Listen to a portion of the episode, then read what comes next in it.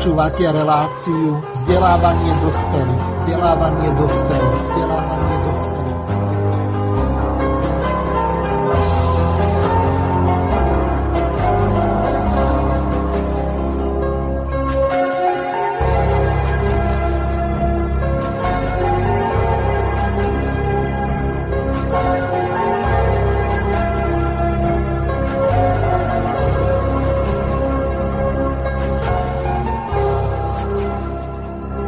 Vážení a milí poslucháči Slobodného vysielača, v dnešnej relácii vzdelávanie dospelých sa budeme venovať snom docenta Eduarda Chmelára. Docent Chmelár chce založiť nové politické hnutie s názvom Socialisti informoval o tom na sociálnej sieti Facebook s tým, že chce ponúknuť voličom alternatívu. Pripomeniem fakt, že docent Chmelár založil už viac politických strán alebo sa minimálne o to pokúsil. Ako skalný liberál založil stranu Liga s ex-ministrami Nemčícom a Liškom. Prvý bol z ruskovej strany Áno a druhý z Dzunidovej SDKU. Ďalej e, s takými kontroverznými osobami osobami, nechcem ich nazvať rovno osobnostiami, ako je Mišo Havran alebo Olga Pietruchová. Túto stranu Liga pravdepodobne neskôr kúpil Gabo Karačoň a potom od neho Marek Geci, ktorá funguje pod názvom Priama demokracia. Aspoň takto to vyplýva z registra politických strán. Potom, ako mu to nevyšlo zo stranou Liga, ktorá nakoniec Nemčicom bola predaná, následne sa docent Chmelár snažil v roku 2015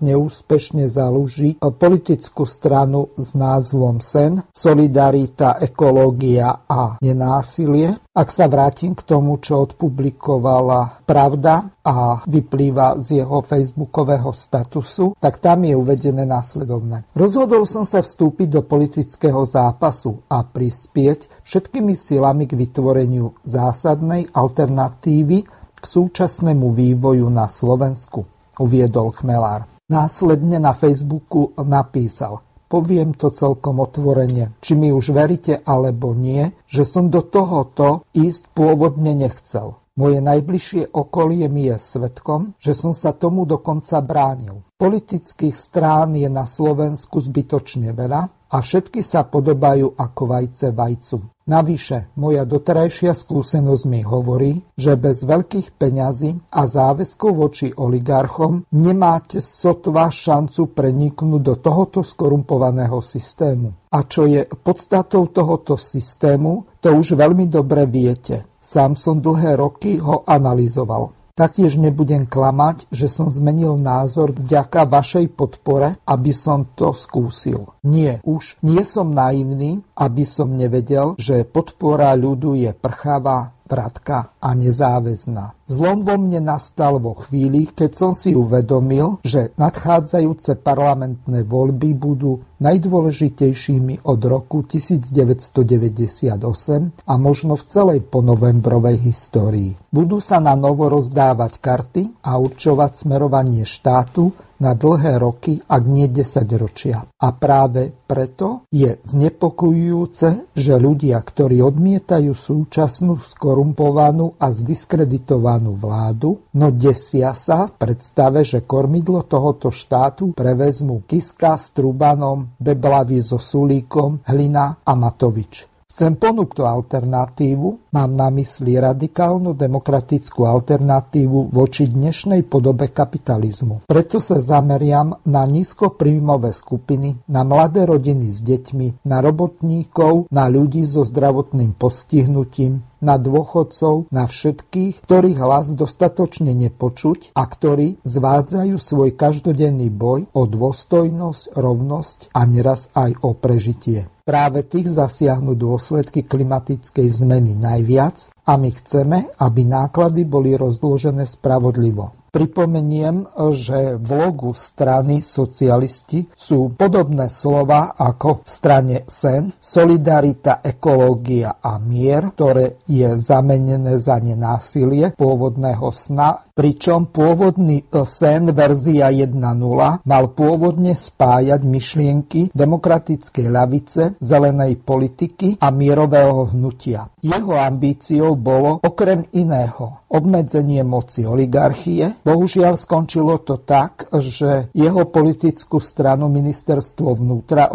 odmietlo zaregistrovať pre nájdené závažné nedostatky pri overovaní hárkov. Týkalo sa to napríklad neexistujúcich čísel občianských preukázov, čísiel preukázov vydaných inej osobe ako tej, ktorá bola na podpisovom hárku, ale tiež čísel skartovaných, stratených a odsúdzených preukázov vydaných iným ľuďom ako tým na zozname. Odmietnutie registrácie označil Chmelar za politicky motivované. Takže predpokladám, že sa pán Chmelár poučil z krízového vývoja v jeho prípravnom výbore pri zakladaní strany SEN O tomto budeme hovoriť s dnešnými našimi hostiami, ktorí prijali pozvanie zasadnúť si za virtuálny stôl vo virtuálnom štúdiu Banska Bystrica Juch. Reláciu vás bude sprevádzať zvukara moderátor Miroslav Hazucha.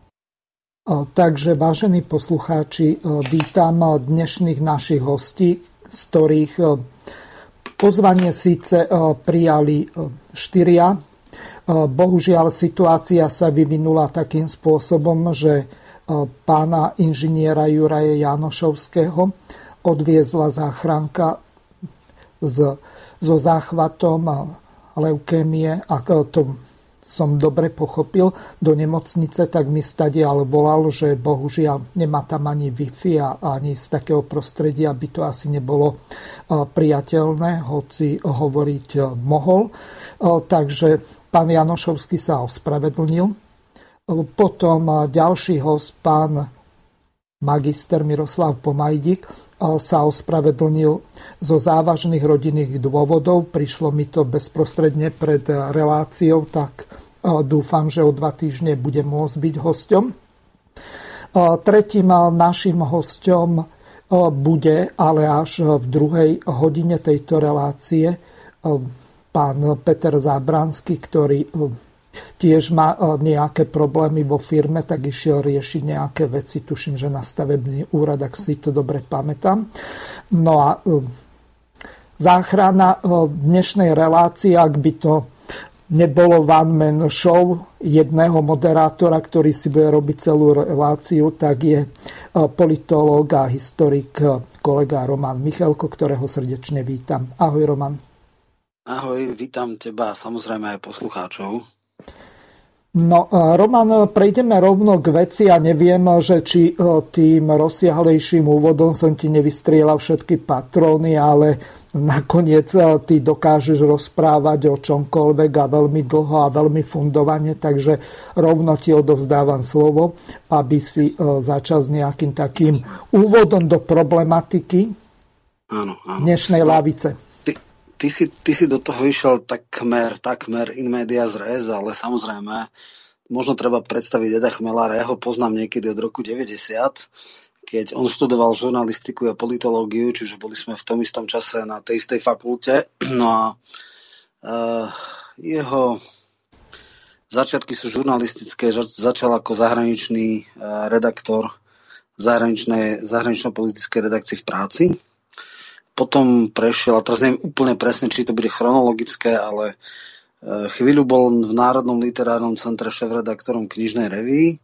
potom bol v literárnom týždenníku, no a potom v roku 98 kandidoval na, ako prvýkrát na kandidátke SDLky a bolo to strašne frustrujúce, lebo bol prvý počiarov, takže keby bol tak známy ako dneska, možno by sa aj prekruškoval, ale vtedy až taký známy nebol a tým pádom ostal pod čiarou. Bol v Republikovej rade a tam teda ako mnohí ľudia si ho ešte pamätajú a, a, a teda spomínajú na tie rady, kde bol teda aktívny. No ale vieme, že SDLK v roku 2002 skončila mimo parlament. Aj sa tuším, že tak je nejaké, tuším, nejaké okresy vtedy, keď vlastne tá koncošová SDLK skončila, ho aj navrhli, ale tuším, že aj nekandidoval, nakoniec sa stal predsedom Petrák, ktorý je dodnes v smere poslancom. No, potom si pamätám, že kandidoval ako dvojka do Európskeho parlamentu za stranu zelených, Jednotka bola nejaká taká sličná deva, tak už ani to meno si nepamätám, len si pamätám, že na billboardoch boli dvaja, teda Chmelár a nejaké, nejaká tá atraktívna, nie, niečo také ako klon Čaputovej, len ešte o dosť mladší a, a možno aj atraktívnejšie, len obsah tam nebol, iba forma. No a tak uh, už neviem presne, koľko vtedy strana zelených dostala, nejak, nejak okolo 2%. No potom, ako si spomínal, tu bola Liga, teda spojil sa s Olgou Pietruchovou, s Mišom Havránom a tak ďalej. Čiže fakt tam tí mestskí liberáli, to bola oveľa viac liberálny ako ľavicový projekt. No a predsa len by som spomenul, že bola aj medzi aktivistami, ktorí sa snažili vyvolať referendum o vstupe do NATO, alebo skôr nevstupe, ale vieme, že napriek tomu, že, že to vtedy podporovali aj No, jedna v tom čase parlamentná a jedna dočasne neparlamentná strana, teda SNSK a KSS, tak neboli schopní nie že 350, ale ani 100 tisíc podpisov. Také ďalšie známe figurky z tohto, z tohto obdobia sú Jan Čarnogurský a Roman Kalisky, známy to publicista a, a spisovateľ a, a istý čas aj ústredný riaditeľ Slovenskej televízie po, po novembri. Takže to bol ďalší jeho projekt. No a potom teda, eh, ako si spomenul, eh, Liga Sen a teraz teda socialisti. Čiže preskakal toho dosť. Samozrejme, nemôžeme nespomenúť, že tá posledná jeho najznámejšia aktivita bola kandidatúra na prezidenta, kde teda skončil zrejme hlboko pod očakávaniami.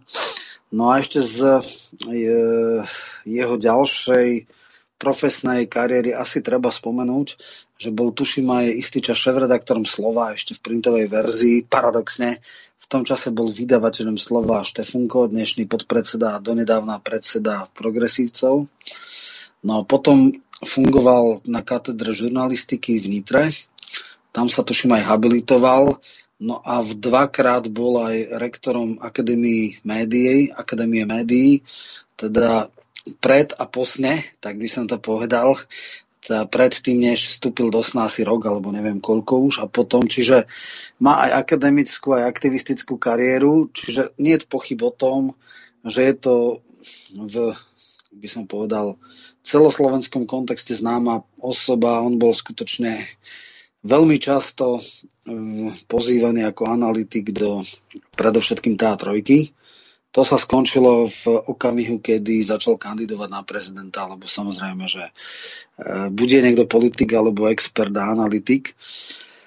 Mal e, značnú časť znalosti a známosti, no ale ukázalo sa, že nie, nebol schopný pretaviť svoju známosť e, v nejaké veľké percentá.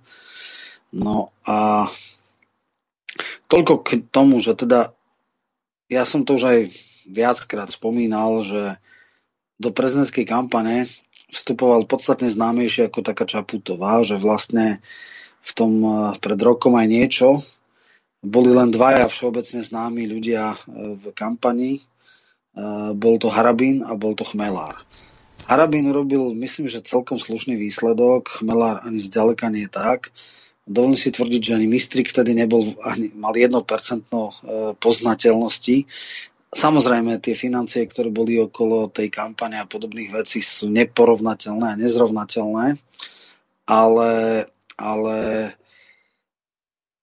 nakoniec možno si najzásadnejšiu otázku môžeme dať, prečo vlastne napriek tomu, že je chmelár všeobecne známy, aspoň pre tých ľudí, ktorí sa zaoberajú politikou a verejným priestorom a verejnými vecami, nedokáže osloviť relevantnú časť e, spoločnosti.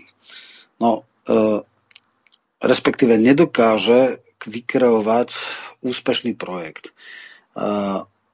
ja to viem možno z hľadiska, ktoré ja poznám a ako ja ho poznám, rozdiel do dvoch častí.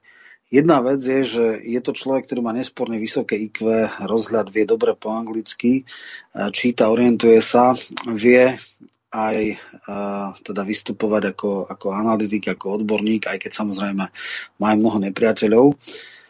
Ale na to, aby bol človek úspešný v politike alebo v, aj v biznise a podobne, okrem IQ potrebuje aj EQ.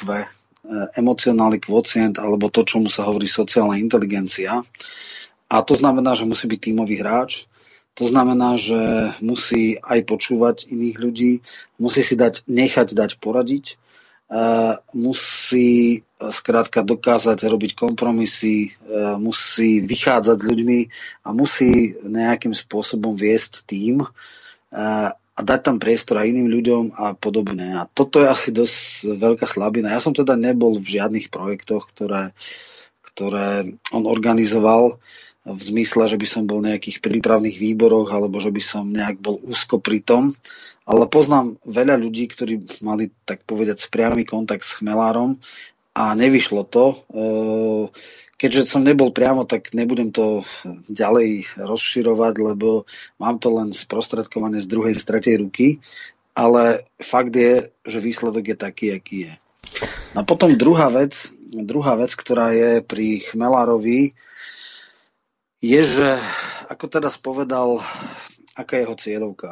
Cieľovka sú teda vlastne tí ľudia, ktorí v procese globalizácie sú na strane porazených. To znamená tí, ako on hovorí, tá úzka vrstva robotníkov, tí akože mladé rodiny, ľudia nízkopríjmoví, ktorí očakávajú nejakú podporu od štátu a podobne. Lenže Títo ľudia sú zväčša hlboko konzervatívni, čo sa týka hodnot. E, sú to ľudia, ktorí sú väčšinou v menších mestách na vidieku a ktorým retorika bratislavskej kaviarne nič nehovorí. A ako si dobre povedal, Edo Chmelár má dvojitú identitu, ľavicovú, ale aj silnú liberálnu v kultúrnych otázkach je, je človek, ktorý uh, má určite bližšie Havranovi než Harabinovi, nazvime to takto, s dvoma háčkami. A to sú vylúčujúce sa projekty alebo vylúčujúce sa elektoráty. Uh, Edo Chmelár by si mal uvedomiť, že on už bratislavskú kaviareň nezíska tá je bezpečne podchytená progresívcami Trubanom, Čaputovou, a možno aj Štefunkovi. Štefunkovi to nejakým spôsobom zobrali a samozrejme Zora Javrová, Mladý Šivečka, táto partia. Toto sú esenciálni liberáli, slniečkári, tí sú pevne chytení. Nie, nie je logika, alebo nie je zmysel, prečo by mali oni dať svoje hlasy v nejak relevantnom množstve Chmelárovi. Čiže ak cieli na túto cieľovku, myslím si, že to e, zlé zacielenie marketingové alebo politického marketingu.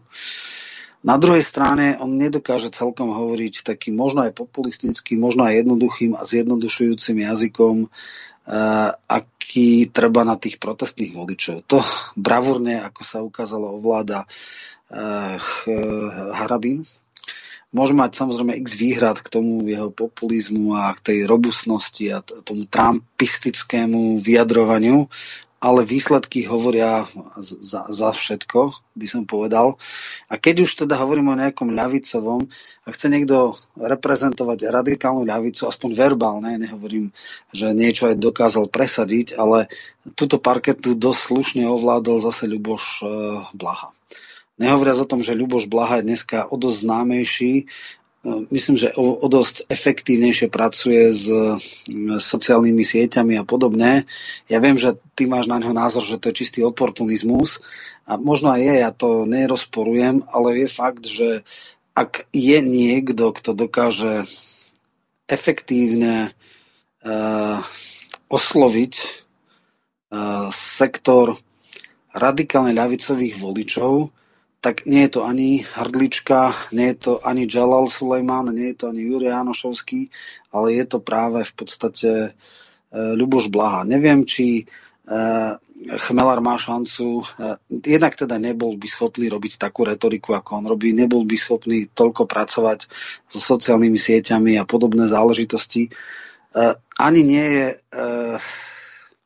ani tak neviaže na seba toľko hejterov a podobné záležitosti, ale Jednoducho, toto je asi cesta. Čiže čo sa týka perspektív uh, Eda Chmelára, ja samozrejme nechcem okamžite odpisovať, ale bol by som veľmi prekvapený, ak by mal šancu nejakým spôsobom, zásadnejším spôsobom prehovoriť do politiky.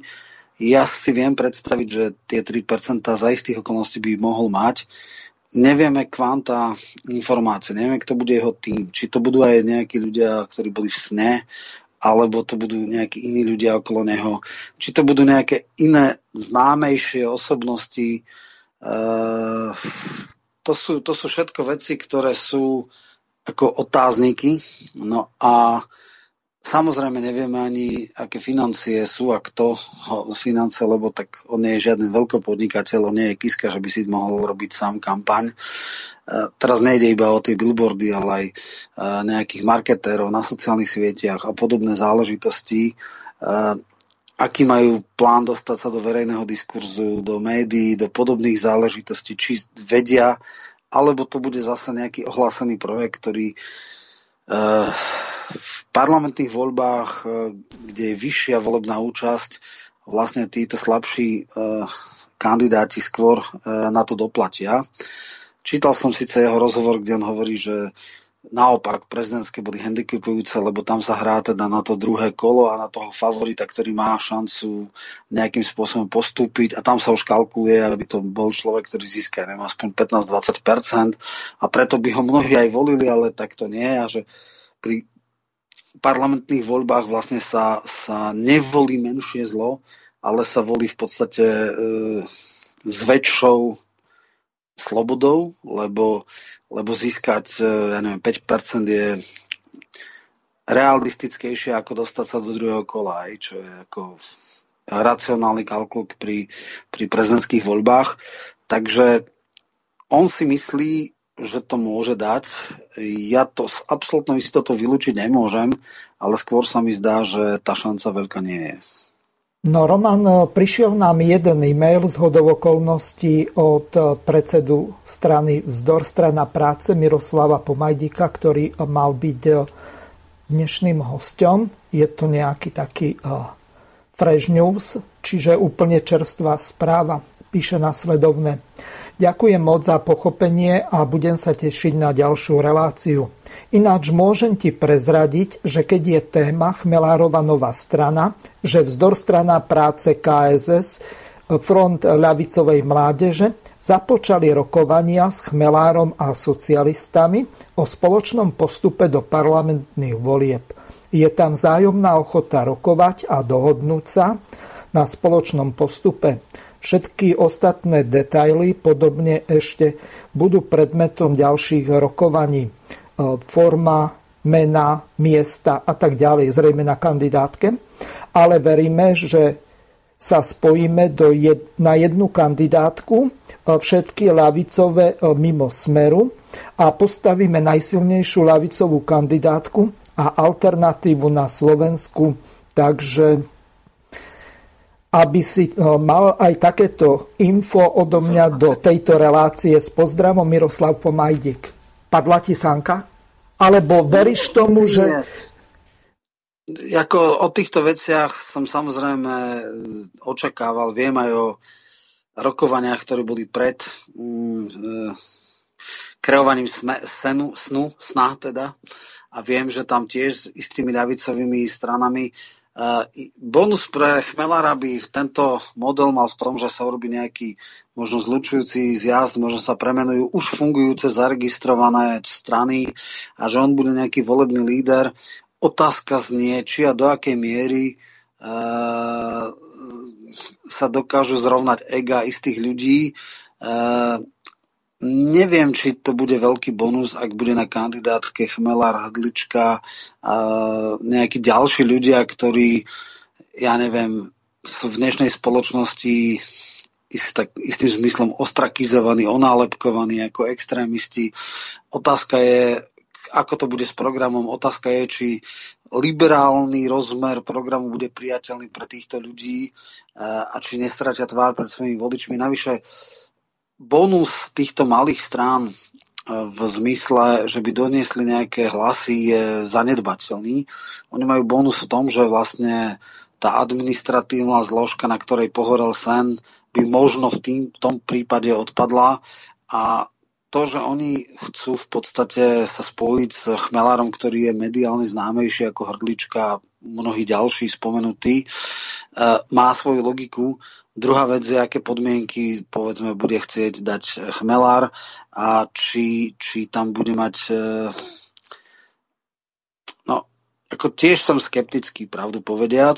Uvidíme, však nechám sa pred, e, prekvapiť, ale, ale myslím si, že aj programovo aj osobnostne nie sú celkom kompatibilní, takže uvidíme, ako toto dopadne. E, niečo podobné sme tu mali aj v minulosti a nedopadlo to. No. Tak e, možno ľudia, ktorí sa motali okolo sna, lebo keď hovoríme Liga a tie ďalšie projekty strana zelených, 99%, neviem, či sme to spomenuli, lebo aj tam bol asi 3 alebo 4 týždne lídrom spolu s Nezamkovským. Mesikom. Ale, Mesikom, áno, Mesikom, to boli dvaja lídry, tak e, to, to boli projekty, kde on prišiel ako keby hostujúci volebný líder, ale Sen bol od začiatku natívne jeho projekt a on to v podstate ako od začiatku inicioval a on rozdával karty, neprišiel tam ako hostujúci líder, ale prišiel tam od začiatku a e, minimálne s dvoma ľuďmi, ktorí vtedy nejakým spôsobom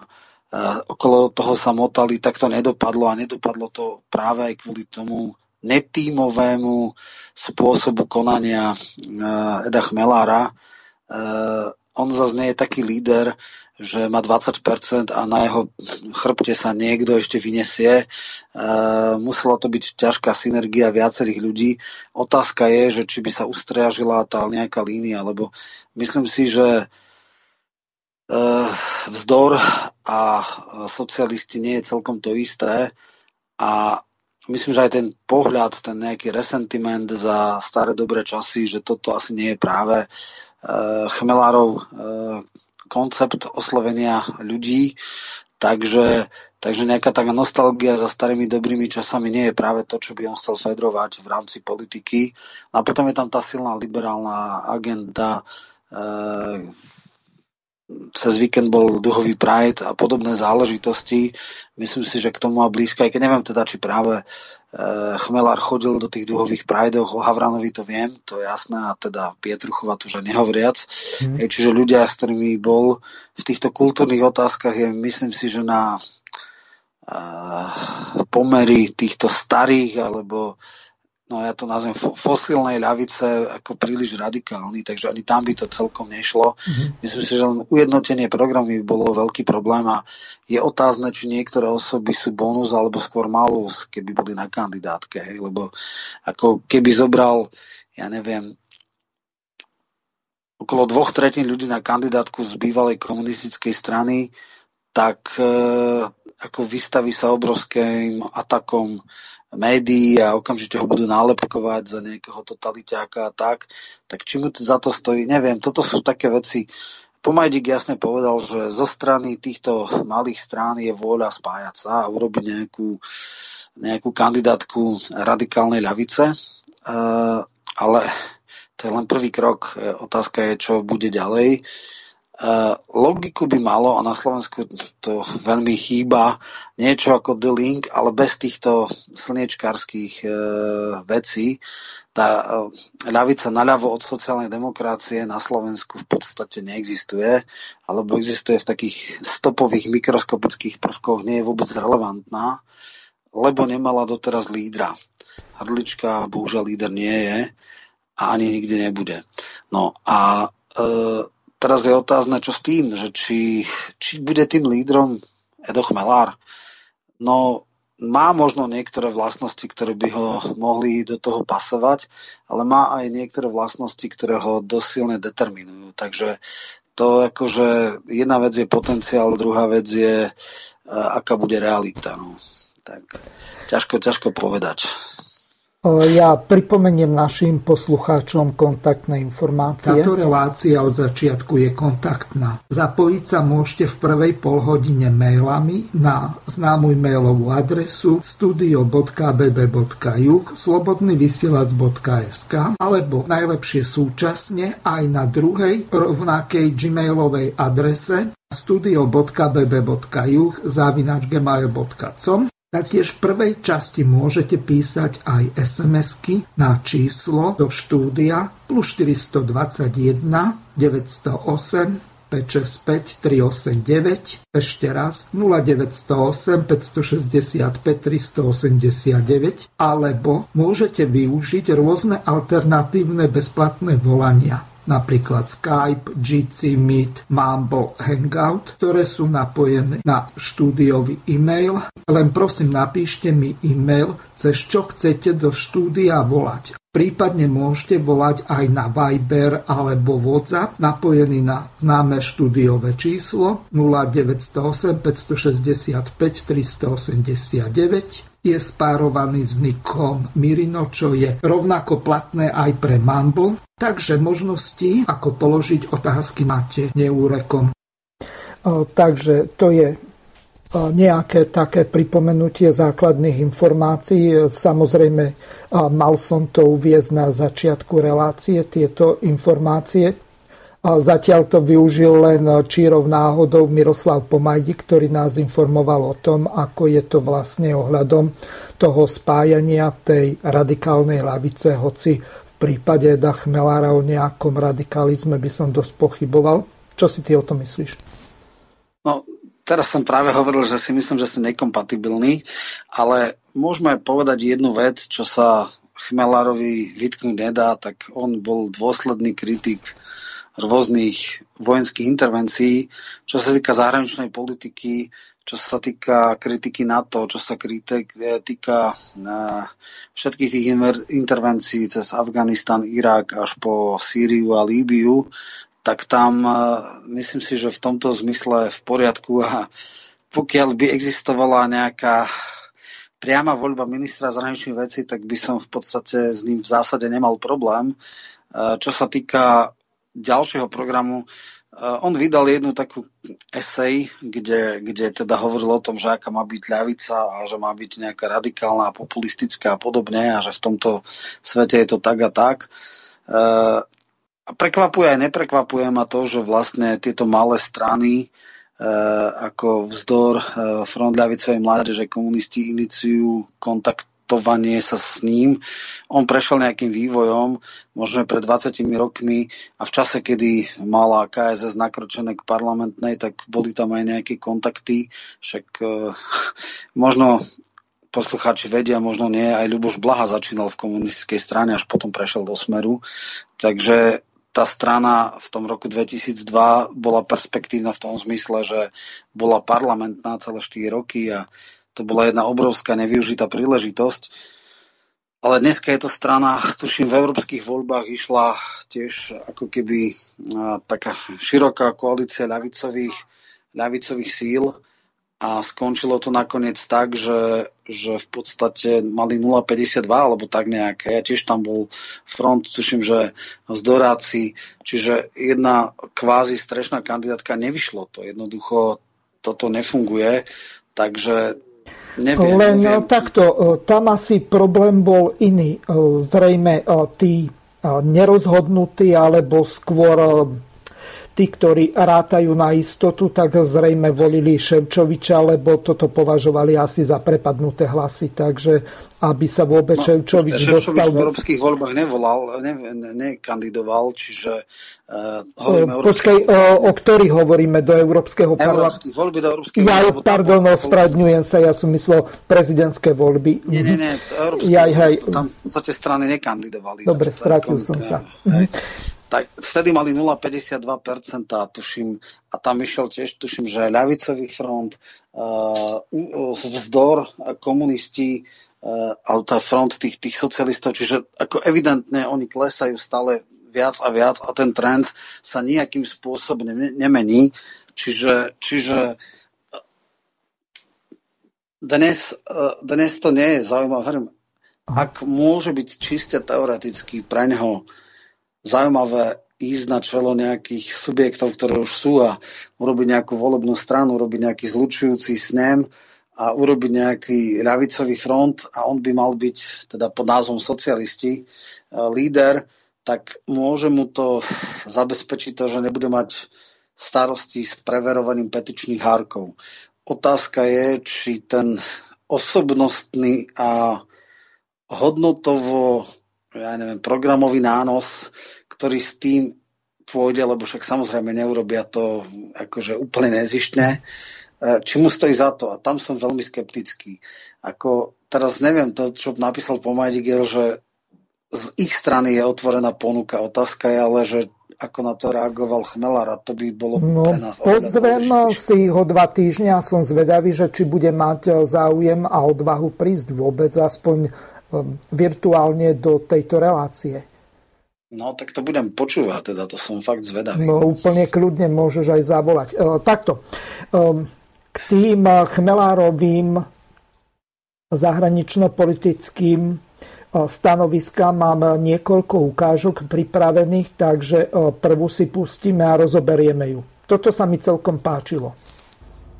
Som dlhodobo presvedčený, že formát Vyšegrádskej štvorky splnil svoj historický účel a dnes nás brzdí. Brzdí nás z niekoľkých dôvodov. Predovšetkým geopolitický. Polsko malo vždy záujmy stať sa stredoeurópskou veľmocou a jej geopolitický vektor smeroval viac do Pobaltia ako do Strednej Európy. Ekonomicky a politicky a kultúrne mala vždy väčší zmysel spolupráca národov a štátov, ktoré tvorili kedysi Dunajskú monarchiu. Tak ako to popísal jeden z našich najväčších štátnikov Milan Hoďa. Mali by sme prehodnotiť alebo minimálne sa zamyslieť nad tým, či efekt regionálnej spolupráce, ktoré, ktorá je v podmienkach Európskej únie nevyhnutná, by nebol väčší, keby sme ten dôraz kládli viac na spoluprácu s takými krajinami, ako je nielen Česko a Maďarsko, ale aj Rakúsko, Chorvátsko, Slovensko a Rumunsko, krajiny porovnateľné svojou históriou, kultúrou, ekonomickými možnosťami a problémami, ktoré pred, pred nami stoja. Predovšetkým si však musíme zadefinovať, čím by malo Slovensko byť. Nie opäť 10 rokov, ale ako by sme chceli, aby bolo predstavované vo svete. Nemusíme mať komplex toho, že sme malý štát. Estónsko je lídrom v oblasti informatizácie. Norsko je diplomatickou veľmocou. Fínsko je lídrom v oblasti školstva. Kde chce byť Slovensko? Podľa môjho názoru Slovensko má možnosti a má predpoklady na to, aby sa stalo tým, čo nazývam trošku pateticky poslom dobrej vôle. Teda krajinou, z ktorej vychádzajú mierové iniciatívy a mierové riešenia. Sme krajinou, ktorá má výnimočne dobré vzťahy s oboma stranami konfliktov vo svete. Či už je to Ukrajina a Rusko, či už je to Srbsko a Chorvátsko, či už je to dokonca aj Izrael a Palestína, ale to je iný región, ale pri tejto príležitosti by sme si mali povšimnúť, že to nie je samozrejmosť, že už susedná Česká republika takouto komparatívnou výhodou nedisponuje. Mali by sme vychádzať predovšetkým z takýchto predispozícií a uvedomiť si, že náš príspevok k bezpečnosti a mieru vo svete môže byť väčší, ak sa staneme mierovým štátom, ako keď sa budeme snažiť dobiehať veľmoci v ich militaristickej politike, čo sa nám nikdy nepodarí a kde môžeme byť naozaj len servisom mocnejších štátov. No Roman, tvoj komentár ohľadom nejakej podunajskej únie alebo neviem, Jasné. obnovenia Rakúsko-Uhorska. No ne. Povedal Poča, som, že, že sa mi to páčilo, ale skôr Aha. som narážal na niečo úplne iné ako na nejakú podunajskú úniu z toho dôvodu. Federáciu. Že, alebo, to je koncept hej, Milana Hodžu, ten v roku 1943 tuším vydal uh, prácu Stredoeurópska federácia, vyšla to aj v Kaligrame niekedy, neviem, či koncom 90. rokov v preklade, lebo pôvodne to bolo v angličtine, ale tento koncept akejsi federalizovanej strednej Európy, ktorá mala byť protiváha voči na jednej strane Nemecku, na druhej strane Rusku, alebo teda vtedy ešte Sovietskému zväzu, je už dnes prekonaný. Dnes je problém z V4 v tom, že, Nemec, že Polsko a Maďarsko sú európsky páriovia. Vieme, že Poliaci sú bytí za o, nezabezpečenie nezávislosti súdov. Čo sa týka Orbána, tak tam sú média a autoritatívna vláda, čiže to, ako, to sú, to sú ľudia, ktorí sú, alebo tá štáty, ktoré, ktoré, nad ktorým je Damoklov meč, uh, skúmania, či splňajú štatisty, teda štandardy demokracie alebo nie. Takže z tohto hľadiska, no, čo sa týka tých ďalších vecí, raných 90. rokov bola také niečo, že pentagonál alebo hexagonál, ešte keď bola nerozdelená Jugoslávia, Taliansko, Rakúsko. Uh, hovoríme o rôznych slavkovskom formáte, čo je Československo, Rakúsko, Vieme, že vlastne v Salzburgu minulého roku uh, bol v podstate teda Fico s Kurcom akože takí hlavní lídry. Dnes sa nám hovorilo, že sme veľmi doplatili na to, že sme ako V4 blokovali Timmermansa. Podarilo sa nám ho bloknúť, ale nepodarilo sa nám nikomu zo krajín v4 presadiť do medzi 4 až 5 najzásadnejších pozícií v Európskej únii žiadneho svojho predstaviteľa. V podstate všetky top posty získali ľudia zo západnej alebo juhozápadnej Európy. Hej, uh, pôvodná 15 EHS. No, no, presne tak. No a teraz, ako, za, teraz otázka znie, že teda ako robiť tie spojenectvá, hej, že že teda, či teda na Rumunsko, na Rakúsko sa orientovať. Neviem, či až tak uh, sú úzke väzby na Rumunsko, prípadne Bulharsko, Balkán. Uh, ja nevidím, akože podľa mňa tá línia v rámci Európskej únie je na dvoch uh, tektonických bodoch alebo čiarach sa, sa uh, láme. Jedna je ten ako keby, že nemecká partia, hlavne pri tej ekonomických veciach, kde je eurozóna a sever kontra juh, hej, teda uh, austernita, teda prísnosť pri dodržiavaní pravidel kontra južné krídlo uh, eurozóny, ktoré je v obrovských deficitoch, ktoré je, má zlé verejné financie, ktoré v prípade, ak by do toho, do toho padla Taliansko, tak je obrovský problém. To je jedna vec. Čiže socializácia, európska socializácia dlhov štátov, to je vlastne na čom sa to štiepi. Uh, druhá vec, na čom sa štiepi, je imigrantská politika. Južné, krajiny južného krídla chcú, teda kvóty chcú rozmiestňovať mimo. Uh, stredná, východná Európa je tvrdo proti. Čiže to sú také veci, ktoré ako my vieme v niečom nájsť spoločných. Ja si myslím, že dneska Európska únia funguje na uh, systéme ad hoc dôvod, že keď v danej téme nám niečo akože vyhovuje, tak sa spojíme, ale nie je to tak, že táto časť Európy má v 90% rovnaké záujmy. Častokrát sa, sa v podstate rozbijajú. Ukazuje sa, že po Balte vôbec neťahal s ostatnými východoeurópskymi alebo stredoeurópskymi štátmi. To je úplne servilné voči tej západnej Európe.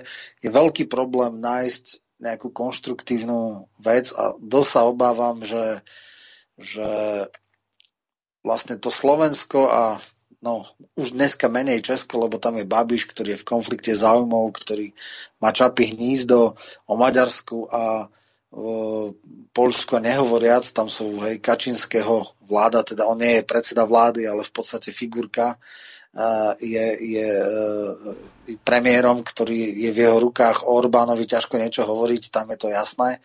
Čiže toto ako keby, že nie sú spojenci a chceme byť tí dobrí, tí seriózni, tí demokratickí a podobné.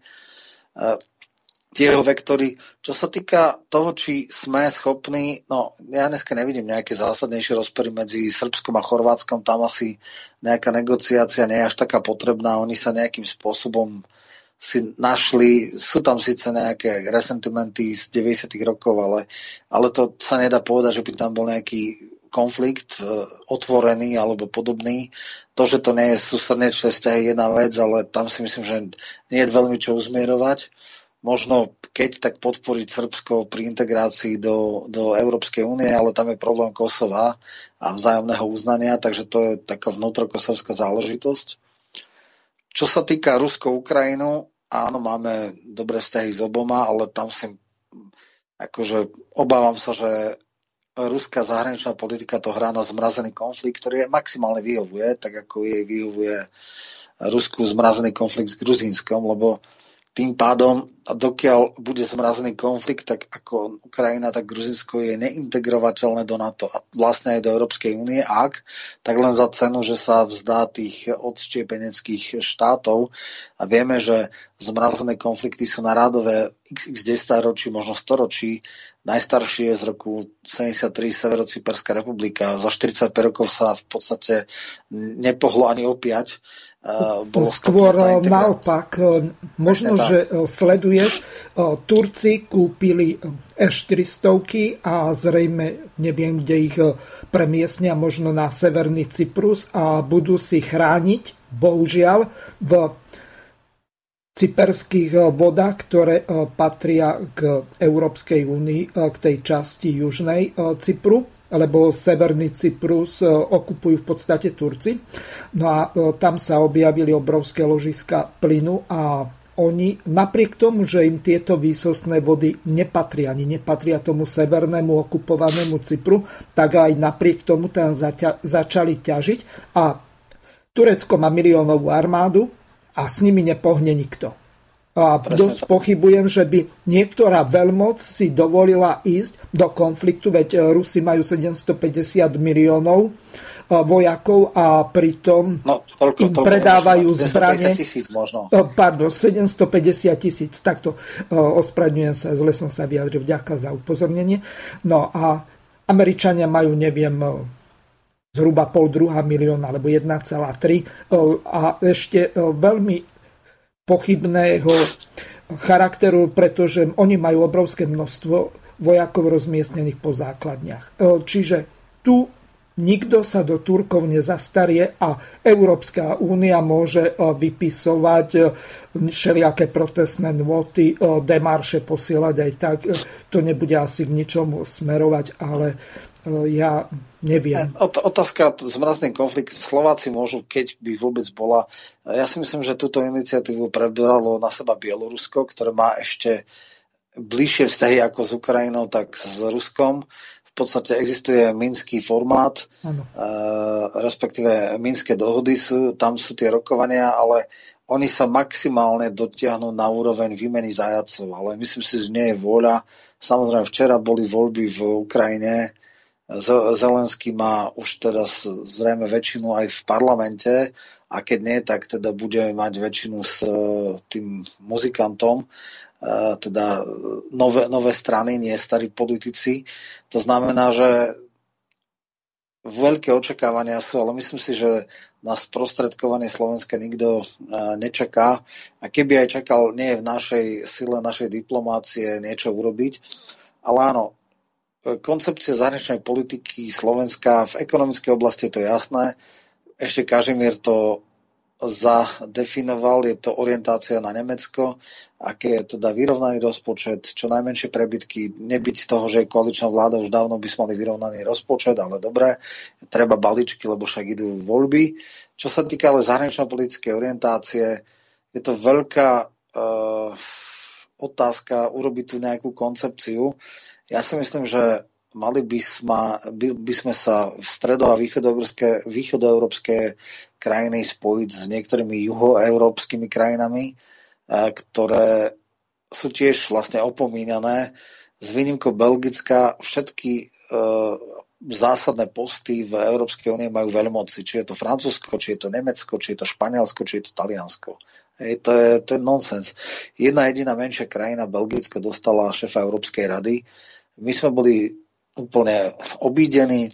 Otázka je, aké rezorty v rámci komisie, kto dostane.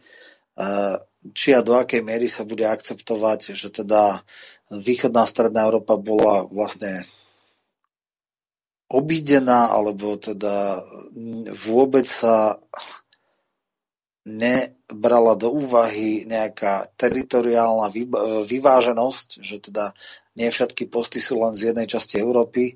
Naopak, čo som si teda všimol čo je taký ironický uškľabok, a konštatovalo sa, že vlastne táto európska no, nová, nová vedenie Európskej únie je genderovo vyvážené, lebo dve najvýznamnejšie posty, teda šéfka ECBčky byl Lagardenová a šéfka Európskej komisie Lajenová, tak e, zo štyroch e, šéf pre zahraničnú politiku je španielský bývalý minister a šéf Európskej rady je je belgický premiér bývalý, že dvaja muži, dve ženy, to je akože úplná sila. No tak toto, keď je zásadný parameter a nie nejaká geopolitická vyváženosť, tak to je úplne neslychané.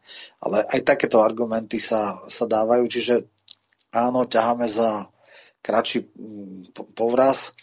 No a samozrejme, to je veľmi zásadná vec v prípade, ak sa má ísť ďalej, čo sa týka ďalšej federalizácie Európy. Dúfajme, že sa to nepodarí, ale to by znamenalo, že z jednomyselného hlasovania sa pôjde na väčšinové a to môže veľmi zle skončiť. Pre Slovensko sme to raz v tzv. technickej otázky kvót zažili, lebo zásadné otázky stále sú akože na jednomyselnosti a technické sú podľa Lisabonskej zmluvy už na radách jednotlivých ministrov. No a keď, keď rozmiestnenie utečencov sa zadefinovalo ako technická otázka, tak je to nonsens a odobril to Európsky súd. Tak toto je podľa mňa výzva európskej politiky. Ale to by bolo na dlhšiu diskusiu oponentúru. Edo Chmelár povedal svoju nejakú víziu, neviem, či a do akej miery je reálna. Skôr sa mi zdá, že je to tiež taká nejaká vec, alebo on tak skôr povedal, že čo sú naše výzvy. Otázka je, kto sa ich uchopí, ako ich nejakým spôsobom uh, dotiahne do konca. Nakoniec je jasné, že Edo Chmelár bol v týme, ktorý pracoval na tom, aby sa podarilo presadiť Lajčaka za generálneho tajomníka OSN. Bol, tuším, rok e, v takomto týme, je dosť úzko s ním uh, previazaný a ako šéf OBZ teraz robí veľmi aktívnu kývadlovú diplomáciu, chodí po, po celej Európe a, a teda robí za seba hviezdu. Dokonca mal byť zástupca generálneho tajomníka NATO, a tomu nevyšlo vraj kvôli Dankovi, to už neviem. No ale isté, že uh, myslím si, že keď bol Ledo Chmelár, tak, uh, tak by bola podobná zahraničná politika ako, ako Lajčáková možno, že by bol uh, viac skeptický alebo viac uh, chladný, uh, čo sa týka nejakých participácií na rôznych zahraničných misiách. No a predpokladám a dúfam, že by ten známy spor, ktorý je v zahranično-politickej stratégii, že Rusko je náš strategický nepriateľ, alebo teda vymedzovanie sa v zahraničnej politike, že toto by asi za Chmelara ako ministra zahraničnej veci nebolo v koncepcii, ale inak si nevidím akože nejaký veľký, veľký posun, tak ťažko povedať. On nikdy nebol v exekutívnej funkcii, ako určite o tomu rozumie, určite by to bol kompetentnejší minister ako napríklad taký Zurinda, to, to bolo úplne zúfalstvo, čo tam ten človek robil. No a keď aj hovorím, ale e, ja keď som včera práve dával, tak som, že teda možno, že typovo by e, Chmelár pasoval medzi progresívcoch, ale čo sa týka zahraničnej politiky, tam je hlavný expert Bilčík a s tým by sa v mnohých veciach nes, nes, neshodli, pretože Bilčík je absolútny eurohujer a NATO hujer. To je ako len taká jemný derivát Naďa, ktorý je najväčší jastrap v rámci ako bezpečnostnej a zahraničnej politiky Slovenska. Takže v tomto zmysle uh, vlastne Chmelar postuloval vízie, čo by mal robiť zahraničná politika Slovenska. Otázka je, či a do akej miery to je reálne aj naplniť. No ale tú víziu má, to sa mu musí dať. No. Mm-hmm. Neviem, Zrejme si nečítal ten článok, ktorý v hlavnom denníku bol zverejnený. Bolo to z 20. júla, čiže dva dni staré. Ja som nejakú časť z toho si pripravil, tak budeš môcť na to reagovať. Docent Eduard Chmelár napísal pre hlavný denník komentár s názvom Ľavica by sa mala prestať hrať na pravicu. Z tohoto jeho komentára vyberám nasledujúce. Globálny korporátny kapitalizmus dnes nesie v sebe mnohé prvky fašizmu a má pre sociálnu a environmentálnu stabilitu tejto krajiny rovnako zhubné následky ako nacizmus, čo je však dôležitejšie. Ľavica za posledné dve desaťročia nie je poprvýkrát tlačená do tejto voľby. Ďalej píše, súbežne s rozmáchom neoliberalizmu Systémová kritika kapitalistickej spoločnosti upadla a nakoniec sa scvrkla len do akéhosi krotenia kapitalizmu a aj tento bol len formálne deklarovaný, ktorý sa darilo splňať čoraz menej. S nástupom Clintona, Blaira a Schrödera sa socialisti vzdali historických cieľov pod maskou akejsi tretej cesty. Vytvorili novú alianciu zloženú z podnikateľov, kultúrnych hnutí, antirasisti, feministky, LGBTI komunity a z mladých ľudí. Táto aliancia rovnako ako dnešná modná progresívna vlna hlásala, že delenie na ľavicu a pravicu je prekonané hoci to bol podvod, lebo v praktickej politike volila vždy pravicové riešenia práve Nancy Fraserová pripomína, že by sa mala vrátiť k ideálu emancipácie, podchytiť znechutenie celej spoločnosti a namiesto vylepšovania korporátnej hierarchie ponúknuť ľuďom jej zrušenie. Teda nie pridať sa na stranu finančného kapitalizmu, ktorý bol vždy sponzorov fašistických hnutí, ale spojiť emancipačné síly hnutia za sociálnu spravodlivosť spolu s environmentálnymi a mierovými hnutiami do spoločného zápasu proti spoločnosti zameranej na zisk. Prosperita v takomto chápaní nemá zvyšovať hodnoty korporátneho zisku, ale vytváranie materiálnych predpokladov dobrého života pre všetkých. Inými slovami povedané, ľavica by sa mala prestať hrať na pravicu namiesto korigovania neoliberálnych návrhov si zvoliť e, vlastnú cestu. Rakúsky novinár a spisovateľ Robert Misi ma zase inšpiroval myšlienkou, že pre lavicu je na najvyš nebezpečné, ak je vnímaná ako súčasť establishmentu. Presne tak potrebujeme program a politiku radikálnej zmeny, na základe ktorej bude každému jasné, že sme s elitami globálneho korporaty aktivizmu v zásadnom spore, že sme skutočnou systémovou alternatívou, nie záložným plánom na kompromis. No Román, ideme tu teraz ja okomentovať. Čo si Áno, o tom ja myslíš? Som... No ja som niečo podobné, neviem, či to je ten istý text na oných, tuším na slova, alebo kde čítal ten jeho kvázi manifest. A veľmi silne ma inšpiroval v tom, že chcem nejakým spôsobom postulovať otázky k tomu, alebo možno napísať svoj pohľad to, čo hovoril Chmelár, e, môžem podpísať v tom zmysle, že skutočne po páde východného bloku vlastne a po zániku tomu, čo sa hovorí masové robotnícke hnutie, prišla tá tretia cesta Clintonovsko, Blairovsko, Šrederovská a vlastne to bol e, začiatok konca ľavice tej tradičnej, tej radikálnej, tej, ktorej išlo skutočne o záujmy námedzne pracujúcich ľudí a začali riešiť kultúrne témy, prevzali liberálnu agendu a to je už úplná vývrtka.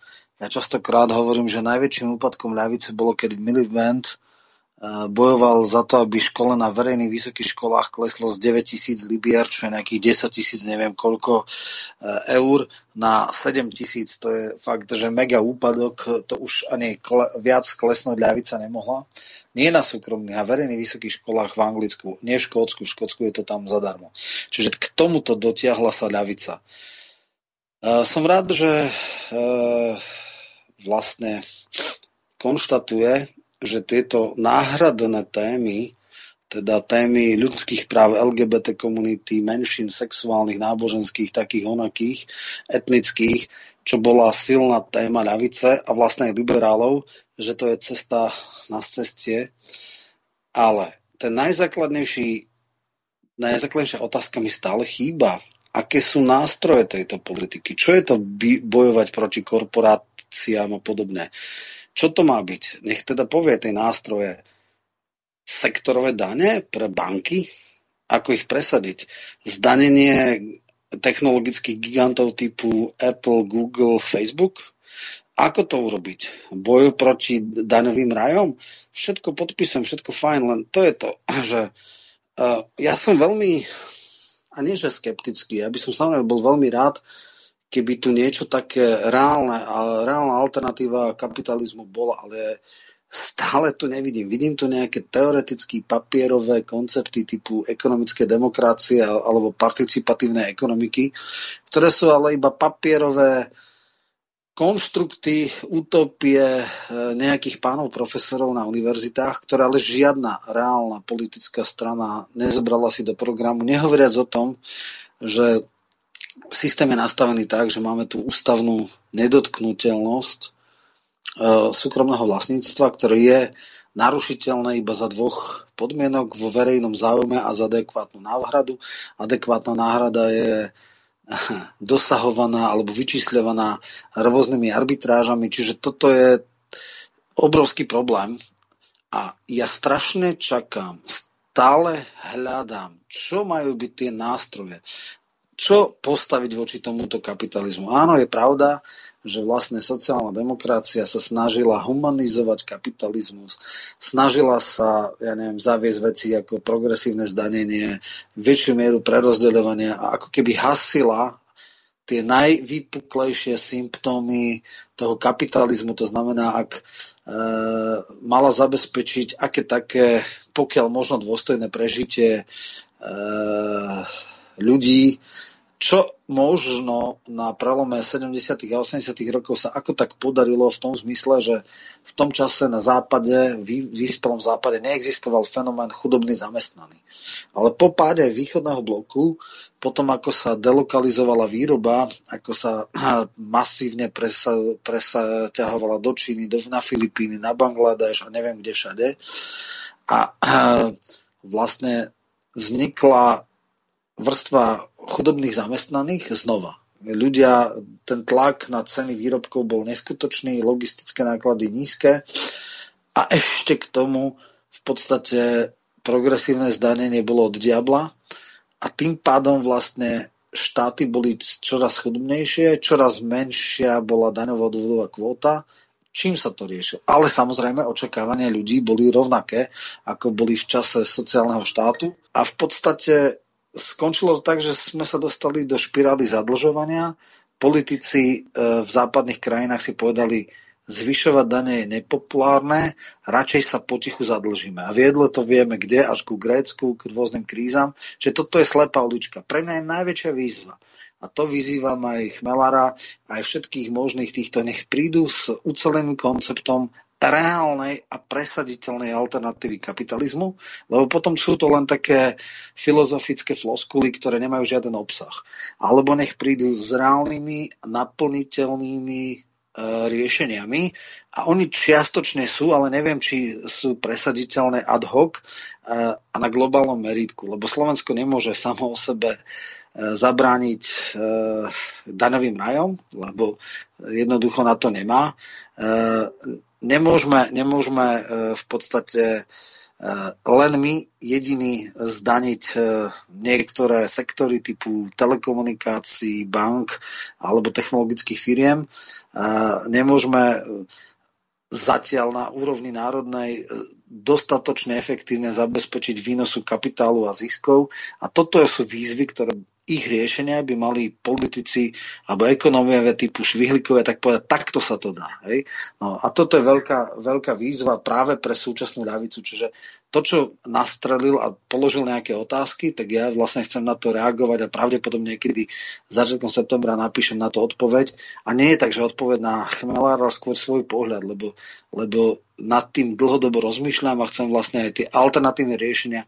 Sme presítení analýzami, sme presítení diagnostikou systému.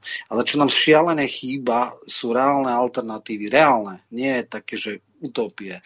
Reálne riešenia, ktoré treba nejakým spôsobom prijať, aby skutočne ten kapitalizmus e, nešiel do úplných vývrtok, ale stal sa akože priateľným a otázka je, či to potom bude ešte kapitalizmus. Roman, e, okrem toho, že máme e, Petra na Skype, tak Dobre. prišla nám otázka do štúdia. Poslucháč Anton píše, je to k tej predchádzajúcej časti k tomu mm-hmm Chmelárovi. Hej, e, k Chmelárovi, e, hlavne ohľadom tých e, kompetencií tej Európskej únie a tak ďalej. Čiže poslucháč Anton píše, dobrý deň. Nemali by sme hľadať kompetentných ľudí na dôležité pozície? Prečo by mal nejaký post obsadiť Slovák alebo Poliak, ak nejaký Nemec je kvalifikovanejší? Príde mi to rovnako ako genderové obsadzovanie, respektíve vyvážovanie aj za cenu obsadenia miesta.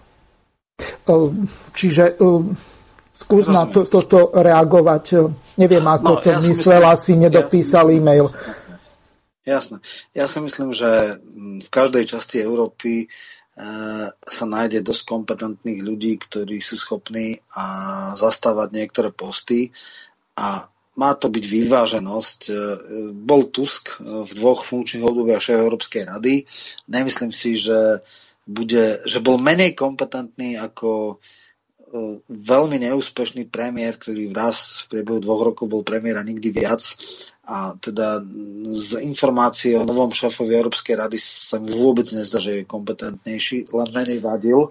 Čiže ako ja si myslím, zase to je asi tak, že teda Skutočne je to tak, že len na západe Európy sú schopní a kompetentní ľudia a v strede, východe, juhu, západe, teda e, iných častiach Európy nie sú. Čiže to, to je veľká diskusia. Ja si myslím, že samozrejme kompetentnosť je jednoznačná, ale tam je taká super selekcia z toľkých miliónov, keď si zoberieme, že V4 disponuje nejakými 60, 70, viacej, 40 má e, Nemecko, 65, 70 miliónmi ľudí, tak asi sme schopní vygenerovať z toho jedného kandidáta, ktorý je dostatočne schopný a kompetentný. E, takže no, e, kompetentnosť a schopnosť je jedna vec, to určite sa e, z takého množstva ľudí dá vygenerovať, ale e, ak Európa má 500 miliónov obyvateľov plus minus a v štyroch najvýznamnejších e, postoch sú ľudia, ktorí ja neviem, zabezpečujú 100 miliónov a tých 400 miliónov nemá ani jeden, jeden post uh, z tých, tých štyroch, tak tiež to asi nie je celkom ako v poriadku. Dobre, Roman, teraz e, skúsime odskúšať e, spojenie naživo. Ahoj, Peter, počujeme sa? No, neviem. Možno, že nám odišiel. Peter, počujeme sa? Ahoj, počujeme sa, ale stále som tie slúchatka nepripojil, takže... Ja som Dobre, taký, ale už, už si vo vysielaní, áno, e, si vo vysielaní a e, môžeš odprezentovať tú časť, ktorú máš pripravenú. Zrejme hmm. si tú prvú hodinu nepočul, o čom sme diskutovali, no tak Môžeš úplne... Niečo čiastočne som počul, ale daj mi prosím ťa minútu, budeš ma musieť odpojiť a znova pripojiť, lebo máme miesto požený na telefón, kde je signál. Mm-hmm. Ja som na takom mieste, kde signál nie je, znova ma prihlásíš, e, e, odpoviem ti, že je to OK a môžeme pokračovať. Ehm, dobre, úplne v pohode, tak e, Roman, odovzdávam ti slovo, môžeš dobre, pokračovať a, a ja to poriešim dobre, s Petrom. Dobre, dobre. Zahráme si teraz pesničku, kým poriešime nejaké technické veci, ospravedlňujem sa, takže Shania Twain.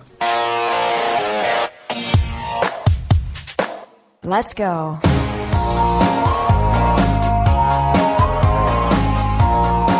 Mm. Don't want you for the weekend. Don't want you for a night. I'm only interested if I can help you fly.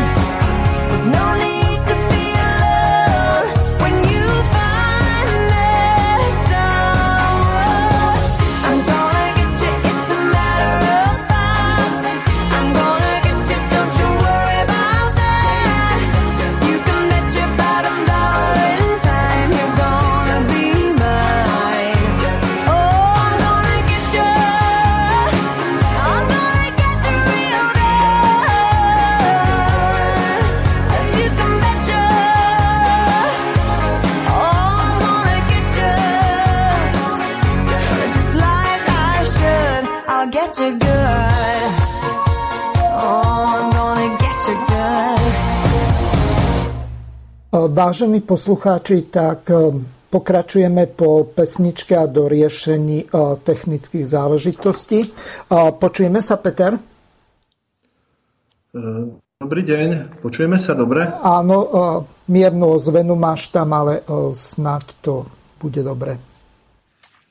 Takže e, rovno ti odovzdávam slovo.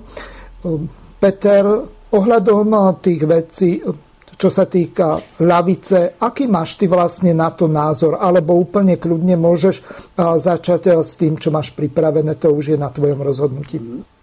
To, čo mám pripravené, za chvíľočku poviem, bude to pár minút iba. E, čiastočne som počul e, to, čo ste rozprávali s Romanom. Roman, pozdravujem ťa, ahoj. Ahoj, ja eh, pozdravujem teba aj poslucháčov. Viac menej, ja sa hlavne venujem tým vojenským záležitostiam v relácii Kasusbeli a, a, a geopo... Určite ma zaujíma téma ľavice, pravice. Eh, môj názor na ľavicu, eh, predstava, čo to je ľavica, je to zrejme niečo, niečo iné, ako v súčasnosti je onálepkovaná každá z tých strán, ktorá sa tvári ako ľavica. Ľavica by mala byť v stvorená z ľudí, ktorí dokážu sociálne vnímať, to znamená majú dostatočný sociálny kvocient na to, aby pochopili, prečo ľudstvo existuje, že tu nie je preto, aby sme tu vyrábali zisk, aby sme tu vyrábali vysoké HDP, ale o to, aby táto zem po česky vzkvétala. A hlavne, aby ľudia mali nastavené také vzťahy medzi sebou, ktoré sa tu vôbec nie, že nenaučili, ktoré stratili túto schopnosť.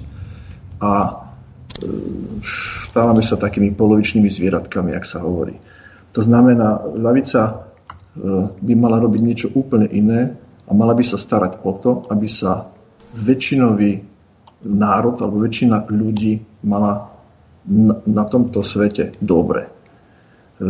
Čiastočne som počul to, čo Roman komentoval ohľadom Eda Chmelára, tak trocha mi spadla sánka, keď rozprával, kde všade sa Edo Chmelár snažil dostať napríklad do NATO ako nejaký zmocniť zástupca a tak ďalej. Um, neviem, dosť... Roman, skús toto uviezť na pravú mieru. Teraz neviem, čo sa týka na tom, bol iba v petičnom výbore spolu s Čarnogórským, Kaliským a ešte x ďalšími ľuďmi, ktorí chceli vyvolať referendum za nevstúpenie do NATO, ale Nepodarilo sa získať ani 100 tisíc, nie je to ešte 350 tisíc podpisov, ale zrejme e, sa myslí to, že keď kandidoval Lajčák do, na generálneho tajomníka OSN, tak bol v jeho týme a e, podporoval ho ako nejaký poradca alebo nejaký poradný tím. E, a rok vlastne sa lobovalo a nakoniec získal teda na druhé miesto po Guterešovi a podrazili nás vtedy, tuším, Británia a Spojené štáty ale teda ako bol úzko v týchto sférach, ktoré napomáhali Lajčakovi k tomuto postu. Mm-hmm. Peter, môžeš pokračovať. Dobre, v pohode nič sa nedieje. Ja sa ospravedlním, tak potom som to nesprávne pochopil. V tomto smere by som To sa stalo aj mne, lebo ja som si poplietol eurovoľby, ktoré boli pred 5 e, rokmi, kde Lajčák mal 62 tisíc a Beňová len 46. Nie, Lajčák, ale Ševčovič, ospravedlňujem sa. Takže uh, dejú sa aj horšie veci. Takže Peter, odovzdávam ti slovo. Ja ďakujem. Tak e, v tomto prípade musím povedať, že bol Chmelár na správnej strane, keď sa pokúšal o to, aby sme do toho na to jednoducho nestúpili keďže vieme zo všetkých štatistík počet zabitých vojakov a civilistov a počty vyvolaných vojen, je to doslova možno nazvať ako teroristickú organizáciu. To ale, že sa kamaráti s nejakým lajčákom považujem ako za zvláštnu schizofréniu, lebo neviem, kam vlastne ten Edo chce patriť, lebo nedá sa sedieť na dvoch, troch stoličkách malo by to byť vyprofilované nejakým smerom. A kultúrny marxizmus, e, táto odnož týchto slnečkárov a toto smerovanie ľudí, ako je progresívne Slovensko, je nepochopiteľné, čo to vlastne s ľavičiarstvom má spoločné. E, druhá skúsenosť, ktorá bola, e, môj priateľ komunikoval aj s Chmelárom, aj s tou skupinou ľudí okolo neho cez Facebook, ale bol tam jeden obrovský problém a to eh, Edo Chmelár nepripúšťal žiaden iný názor, iba svoj. To znamená, po určitej komunikácii a nesúhlase s niektorými jeho názormi, eh, čo považujem za obrovskú chybu, ho jednoducho odpojil z Facebooku a už viacej s ním nekomunikoval. Myslím, že ste aj rozeberali túto vlastnosť Eda Chmelára, ktorého na druhej strane považujem za vysoko vzdelaného človeka, množstvo jeho článkov uznávam alebo považujem za, za veľmi dobré. Čiže otázka je, čo touto novou stranou sleduje a či bude schopný zmeniť to, že bude do, do, dokázať počúvať aj iný názor. A bude sa pokúšať hrať tínového hráča, čo doposiaľ asi bol veľký problém. Myslím, že v minulosti sa zapájal, keď vznikalo Oľano, ale rýchle z toho vystúpil a patril, myslím, aj do skupiny chvíľku 90. No asi. Peter, počujeme sa? No, Počuješ ma? Áno, môžeš pokračovať ďalej. Hej. Ja skôr som chcel prispieť do tejto relácie takým tým všeobecným pohľadom, kde sa vlastne nachádzame a v akom stave sme a prečo vlastne progresívci naberajú na sile a vlastne e, národne alebo identitársky orientovaní ľudia, e, teda subjekty strany a hnutia sa nedokázali prakticky dohodnúť doteraz na ničom. Súčasný stav na súčasný stav, v ktorom sa nachádzame, sú potrebné nejaké dve, tri podmienky. Jedno je morálne vyschnutá vládnúca koalícia, ale hlavne ľavicovo zameraná, myslím tým smer, dostatočne demoralizované väčšinové obyvateľstvo a e, neschopná národnostne alebo národne orientovaná identitárska skupina strán a hnutí. E, tá morálne vyschnutá vládna koalícia, ktorá reálne nič neponúkla pre zlepšenie života drvivej väčšine obyvateľstva, ktorá v rámci obdobia ficizmu, mali sme tu predtým obdobie mečiarizmu, zurindizmu, dokázala udržať a ešte viac znefunkčniť súdnictvo a prokuratúru. Prokurátor vlastne môže všetko, aj prakticky nekontrolovateľný, neodvolateľný, pokiaľ sa asi neodvolá sám. Znefunkčniť políciu pre jej poslanie v prospech väčšiny obyvateľstva ale využiť ju na stále väčšie špehovanie a postihovanie obyvateľstva, napríklad NAKA, zoberme si taký prípad e, Rostasa. Prijať zákony, kde neplatí prezumcia neviny, napríklad náhubkový zákon, kde v rámci daňových zákonov znevyhodňujú drobných a stredných podnikateľov, hlavne výrobných. Na Slovensku sa prakticky finálne výrobky nevyrábajú. Stali sme sa montovňou a výrobcom množstva všelijakých polotovarov. A preto sme extrémne závislí na zahraničnom obchode. Volajú to pekne otvorená ekonomika, kde platia nespravodlivé daňové zákony, kde je akceptované a legalizované okrádanie subjektov cez hypotéky a požičky, keď ich subjekty nestačia splácať, respektíve chcú splácať iba úroky a oni nutia splácať aj istinu. Čo je vlastne jediné, čo tá banka vygeneruje, že úrok je vlastne odmena za službu, že vám vyťukajú počítači nejakú sumu neexistujúce predtým peniaze. Za ďalšie, kde sa volebný systém a systém fungovania politických strán šije na mieru vládnucej skupine alebo skupine majúcej vplyv na vládnutie, kde činy nekorešpondujú so sľubmi. Prepasnutá možnosť využitia RTVS na, na nazvime to výchovu obyvateľstva, pretože to v skutočnosti koalícii nevyhovuje Koalícia, ktorá si myslí, že lacnými slúbmi a zvyšovaním dôchodkov a základných miest, ktorých sa nedá slušne žiť, príplatkami na dopravu, vianočnými príspevkami a podobne, si zachráni možnosť vládnuť a pokračovať v rabovaní štátu. Ale ktorá hlavne rabovala tento štát z toho, čo zostalo po mečiarizme a zurindizme. Na výstavbe diálnic, na dostavbe jadrových elektrární, na údržbe diálnic, napríklad inštalácia predražených betonov, namiesto zvodidiel s trávnikom pozdĺž v tých stredových pásoch na diálnici. Využívanie eurofondov na nezmysly a na protekčné subjekty. Nákup totálne predražených softverov, napríklad SAP, elektronizácia obyvateľstva a podobne.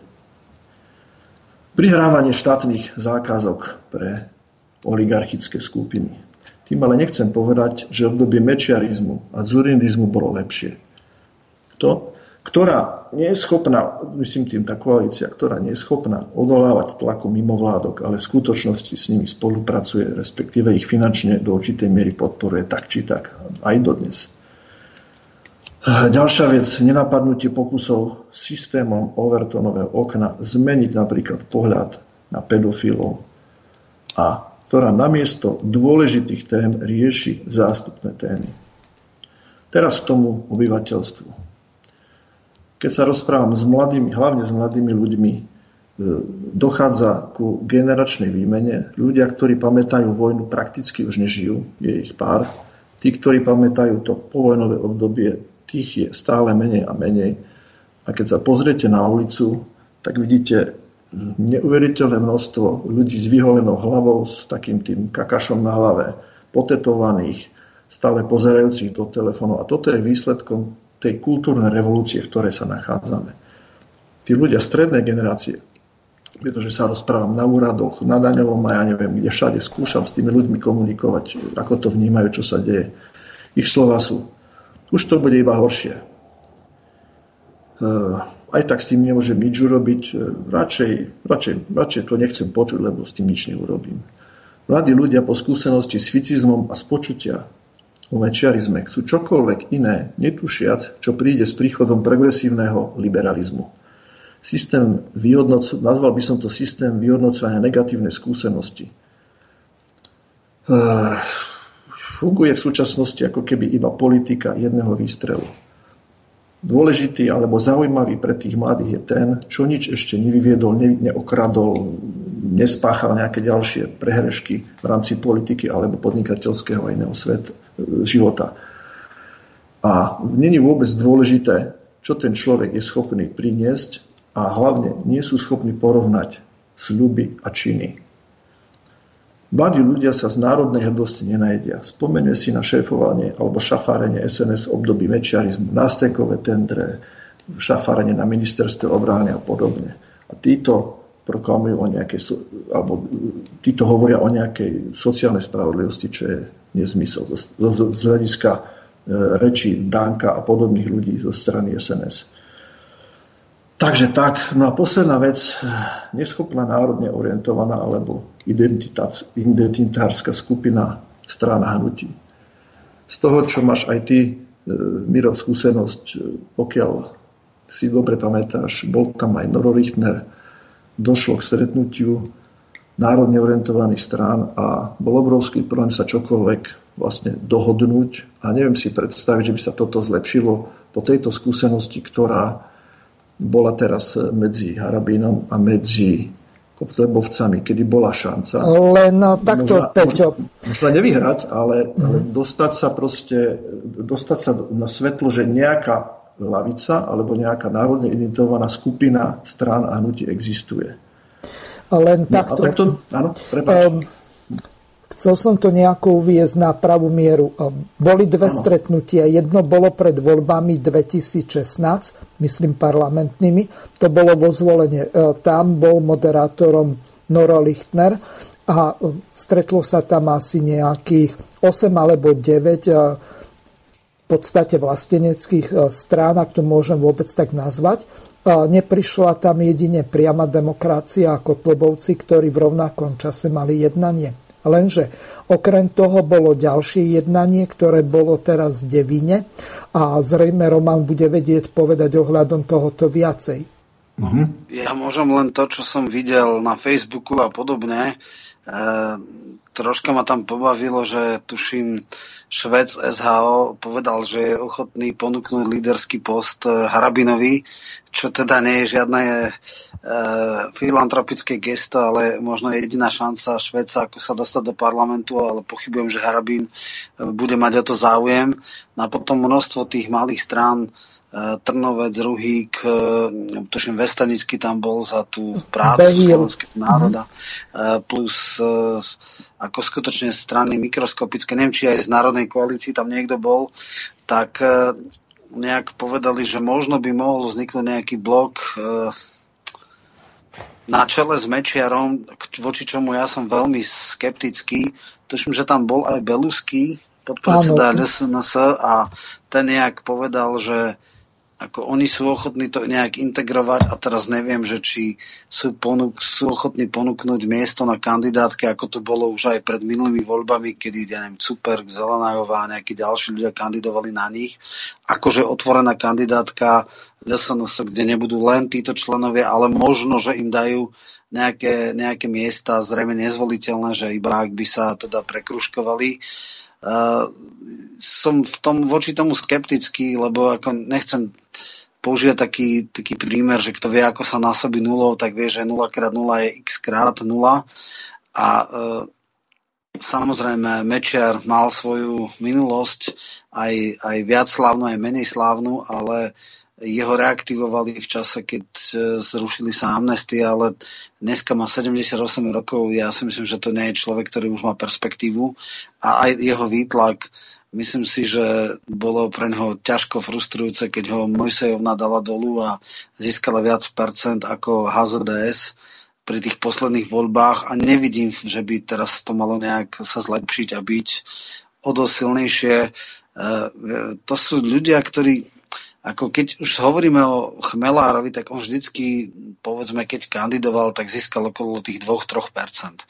Ale ľudia typu Ruhiga, e, Trnovca, Behila and Comp získali 0,2, 0,3%. Čiže toto nie sú žiadne relevantné e, váhy. E, jediná relevantná váha dnes fungujúca, to je otázka, že či je teda, sú Kotlebovci, ktorí môžu urobiť toto gesto, že získajú, že otvoria kandidátku, otázka je, či budú chcieť ísť, možno niektorí áno, alebo teda ak by urobil ten e, prekročenie Rubikonu a išiel do politického ringu Harabín, tak to je relevantná strana, lebo samozrejme nebude mať 14,5% ako pri prezidentských voľbách, už len preto, že sns nedala svojho kandidáta, ale 7-8% môže dať. Takže ak hovoríme o nejakých relevantných e, stranách na tej národnej e, časti spektra, tak e, je to vlastne iba Harabín ako nová strana.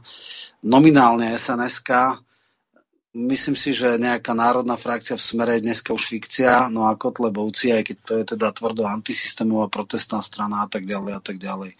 Takže z tohto, ale možno by sme sa mohli, a toto je asi najzásadnejšia ano. téma, ktorú treba riešiť obsah ľavicovej politiky a zase môžeme donekonečna hovoriť, ako je to zlé, ako to nefunguje, ale fakt je ten, že systémová a realizovateľná alternatíva voči kapitalizmu dneska nie je na stole sú nejaké papierové teoretické koncepty pánov profesorov, ale neexistuje nejaká relevantná politická strana, ktorá by mala v svojom programe e, pro, e, projekt a nahradenie kapitalizmu niečím lepším, s tým, že máme presné politiky, presné sériu zákonov, nedaj Bože, teda pravdepodobne ústavných zákonov, ktoré treba prijať a mať tú silu, aby to niekto mhm. prijal a zmenil charakter tohto systému, najvyššie v tomto globalizovanom svete. My sme dnes skôr v situácii,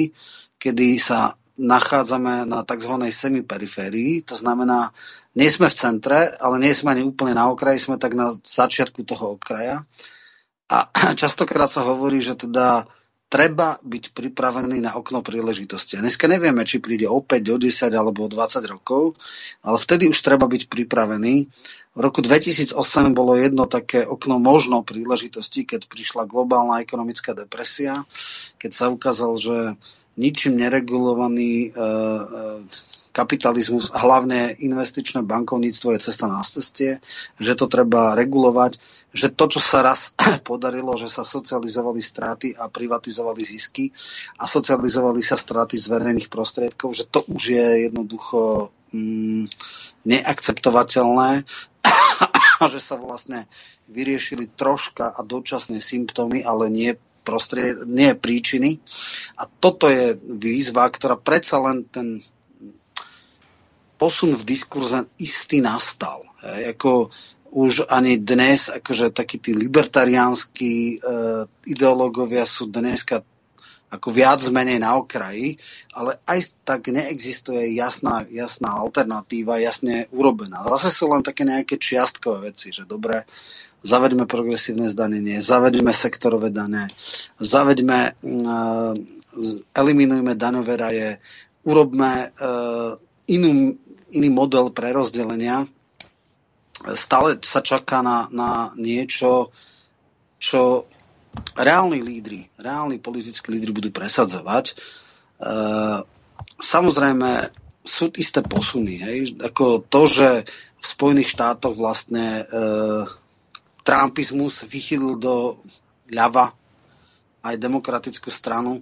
že sa zrodil fenomén Eh, Bernieho Sandersa a že je AOC, teda Alexandra Otsasis Cortézová, ktorá je nová hviezda, ako keby, aj keď samozrejme má tam mnoho, akože progresívna ľavičiarka a nejaký ďalší, je tiež odpoveď povedzme na Hillary Clintonovú, na tú stredovosť, ktorá bola v podstate cesta do pekla. Dneska už politici toho známeho Šrederovsko, Blairovsko, uh, ja neviem, ten tretí holandovského charakteru sú, sú pase, hej, to, blairovského charakteru sú, sú pase. Uh, Corbyn bol reakcia na Milibanda a na to, čo vlastne začal v polovici 90. rokov Blair a ukázalo sa to ako slepá ulička. Rozštiepenie sa SPD na Link a SPD a vlastne uh, tlačenie uh, zľava je tiež reakciou na niečo, že teda tá štandardná sociálna demokracia zlyhala, nie je schopná oslovať dostatok ľudí. Dneska je v Nemecku v absolútnom rozvrate. Je to, čo tam Schulz a jeho nástup, následovníci dostali pod 20%. Dneska je na treťom mieste, pritom je to strana, ktorá roky v podstate e, sa striedala pri moci z CDU-CSU o francúzských socialistov nemá ani zmysel hovoriť. Tam je to absolútne e, ich, ich kandidát. Od 70 rokov po voľbách sa vlastne golisti striedali so socialistami na poste prezidenta. Teraz získali 6%. Benoit Hanot, absolútny výbuch. Áno, ale tam, kde zlyhali štandardní socialisti, prišiel Melenchon, tzv. post-trockista, alebo teda radikálny ľavičiar, ktorý má asi 6 krát alebo 5 krát toľko hlasov v parlamente, ako majú štandardní socialisti. Čiže áno, vzniká tu niečo, tie programy sú ucelené, otázka je ich presadiť, lebo uh, žiadna z týchto ľavicových alternatív ne, nemá ústavnú väčšinu, aby dokázala systémovo zmeniť, ale samozrejme sú to aj nejaké čiastkové politiky, ktoré môžu nazvime to zreformovať tento systém, urobiť ho neviem, či trvalo udržateľný, ale udržateľnejší. A práve toto by o týchto politikách Edo Chmelár v tom svojom článku alebo manifeste popísal diagnózu spoločnosti, ale len veľmi mlhavo, veľmi nepresne a veľmi nekonkrétne naznačil terapiu. A pre nás nie je už až tak potrebná tá diagnostika, ale terapia je základ. A práve toto je výzva pre ľavicových intelektuálov, pre ľudí, ktorí sa snažia tvoriť politické idei, aby prišli s presnými politikami. Ja sa o to x krát snažím. Mal som podľa mňa najkompetentnejšiu osobu na to v česko-slovenskom kontexte, Švihlikovú, E, dával som jej veľa otázok a bol som trocha sklamaný, lebo niečo mi naznačila, ale tiež neprišla s jasnými riešeniami. Hej, ona tiež použila floskuly. Mm, socialisti alebo sociálni demokrati sa snažia zdaňovať, ako prerozdeľovať ten zisk, ale to už je neskoro. Treba pri tvorbe toho zisku niečo zabezpečiť. Áno, e, sú tam nejaké výstupy z toho, prečo napríklad naše platy ako je možné, že sme na 80% produktivity práce Nemecka, ale máme 20% platy. 83,5. Alebo 83, hej. A ona to tam povedala. Je to spôsobené troma okolnostiami. Vlastníctvom kapitálu, lebo áno, špekulatívny kapitál nemá domicil, ale ten nešpekulatívny má a veľmi dobre vie, prečo e, niekde delokalizuje výrobu a vyťahuje zisky. Potom kvalita práce, jasné, že keď chce niekto robiť špičkového odborníka, tak mu nemôže dať 500, ja neviem, v Esete alebo, alebo v Sajžiku, v špičkových technologických firmách nemôže byť priemerná mzda 700 eur, tam musí dať 2-2,5 tisíc, lebo áno, kvalifikácia a dopyt po niektorých eh, špičkových expertoch je taký, že výška platov, ak bude niekde v Silicon Valley asi najvyššia miera priemernej mzdy v Spojených štátoch, možno s výnimkou nejakej Wall Streetu alebo Manhattanu, ale, ale Eh, charakter práce určuje priemernú výšku mzdy. No a tretia vec je samozrejme sila odborov, sila kolektívneho vyjednávania. Áno, ona tiež naznačuje niektoré čiastkové veci, napríklad uzákoniť, aby pri podnikov s 200 viac zamestnancami. Exofo boli v dozorných radách zastupcovia organiza- odborových organizácií, aby videli do ekonomiky podniku, aby videli, či a do akej miery môže sa zvyšovať mzda, koľko je rentabilita, aké je ekonomika tohto podniku, že čo si môže dovoliť, aby nebola v e, zajati toho, že e, vlastníci kapitálu bedákajú, ako sú na tom zle a pritom to vôbec tak nie je a podobné záležitosti. V podstate výška miest štát dneska je, je minoritný zamestnávateľ, e, má iba priame a nepriame e, nástroje na výšku mzdovej úrovne. Priamy nástroj výška najnižšej mzdy. Vieme, aké hrôzy tu robia zamestnávateľe, keď sa zvýši o pár desiatok eur. Samozrejme, odbory možno to na schvál prestreľujú. Vieme, že teraz bolo, tuším, 630 a ano. nakoniec to bude asi 600. Takže to je priamy nástroj. Nepriamy nástroj je výška miest v verejnom sektore, lebo samozrejme, ak by verejný sektor mal priemernú mzdu 2000 eur, tak aj podnikatelia musia nejakým spôsobom uh, držať krok, lebo všetci schopní ľudia by prešli, alebo značná časť do verejného sektora. No a tretia vec, ktorú Česi majú, Slováci to už nemajú, je zhodnocovanie meny voči euru. Hej. Mm. Ak dneska je plus minus cena eura 25 českých korún, tak e, v čase e, vstupu do eurozóny predpokladajú, že to bude nejakých 18 korún, možno 20, možno 21, ale tým, ako sa zhodnocuje e, koruna voči euru, tak samozrejme rastú úspory a podobne. Toto už Slováci nemajú, ale napríklad Česi ešte majú. Čiže toto sú nejaké reálne nástroje, ktoré má štát. Štát nemôže určovať priamo cenu v podnikoch, v súkromnom sektore, iba takýmito opatreniami. No a e, toto sú všetko tie koncepty. Môžeme sa hovoriť, vieme, že e, nedávno bola diskusia, kde Mertlik, bývalý minister financí a dokonca istý čas sa s ním rozmýšľal, že bude český kandidát na eurokomisára, e, hovoril, že je vlastne proti sektorovým daňam v bankovníctve, ale v prípade technologických firiem vlastne je celkom za. A to je tiež obrovský problém, ako je to možné, že vlastne Google, Facebook a Amazon e, a neviem, e, aj teda ne Microsoft, ale Apple vlastne neplatia dane, že máme tu známú kauzu z Írska, kde bol domicil európskeho týchto, týchto firiem a tie v podstate uh, je, je tam teraz žaloba, lebo oni si zvykli neplatiť. Hej? A to je neskutočné. Každý musí platiť, posledný živnostník, ale nadnárodné giganty jednoducho nie. A globálne ekonomické giganty. Máme tu problém s dielanou ekonomikou, Airbnb, Uber a podobne, ktoré vlastne niektoré, ktoré ne, ne, nemajú, alebo spočiatku nemali rovnaké podmienky na podnikanie a vie, vieme, že to viedlo k rôznym protestom a podobné. Čiže víziev je veľa, ale práve Roman, ide o... takto. Peter ťa chce doplniť, ale máme tu ešte Dobre. jednu otázku, ktorá je adresovaná na teba. Poslucháč Palo sa pýta, ten predchádzajúci nebol Anton, ale Mikuláš, tak sa mu ospravedňujem. Otázka na Romana. Poznám veľa voličov ľudovej strany naše Slovensko, ktoré, ktorí volili Harabina za prezidenta. Nevybuchne Harabin hlavne ohľadne um, klasických volieb. Uh, poprosím poslucháča, aby aspoň modeloval slova od seba. Ďakujem. Lebo no. potom sa tu dosť blbo píše, Jasné. Či, číta, pardon, číta. Dobre, Roman, takže no, ešte raz. Dvoch, nevybuchne Harabin ohľadom klasických volieb? Je to v dvoch e, kolách. Prvé a základné, ktoré dneska ešte neviem, je, či vôbec do volie pôjde. Lebo vieme, že bol prijatý Lex Harabin, ktorý spôsobuje, že v prípade, ak by kandidoval, e, tak príde o talár. A je jasné, že jeho perspektíva nie je nejak veľká do roku 22, Eh, má garanciu sudcovského postavenia, čo je tak uh, no, uh, teraz v podstate, ak zoberieme, že 19. rok, tak trojročná perspektíva. Uh, ak by do toho išiel, prekročí Rubikun a cesta naspäť nemožná. Takže nie je 100% isté. On teda za iných podmienok pred Lexom Harabín už naznačoval, že by možno aj išiel ako nejaký líder na nejakú kandidátku, nie predseda strany, teraz v podstate e, byť lídrom nemá logiku, ak tak by išiel do vlastnej strany s tým, že ak to nevíde, tak skončí. Druhá vec je, e, aké má šance. E, samozrejme, že ak niekoho vážne ohrozuje, tak je to Danko.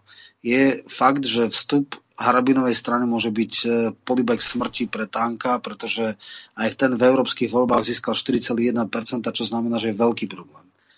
Ehm, nemyslím si, že by až nejak zásadne, ale veľmi silno eh, erodoval eh, Kotlebu. Možno by mu niečo zobral, ale aký možno očakávať reálny výsledek? Boli už nejaké predikcie, boli už aj nejaké fiktívne eh, dopity na tú tzv. Očakávanú budúcu Harabinovú stranu a tam bolo niekde okolo 8-9%, takže logicky nebude to 14,5, ako mal v, európsky, v prezidentských voľbách, ale ja si myslím, že na to dosiahnuť parlamentné kvórum tých 5% má a ja to tiež tak odhadujem medzi 6 až 8, 6 až 9%, čo je celkom možné. Eh, ak by aktivizoval značnú časť nevoličov a po jednom percente zobral Dankovi a jednom dvoch percente Kotlebovom, tak vlastne bolo by to win-win, lebo eh, vlastne značne by stiažil sformovanie tej slniečkársko-liberálno-pravicovej väčšiny.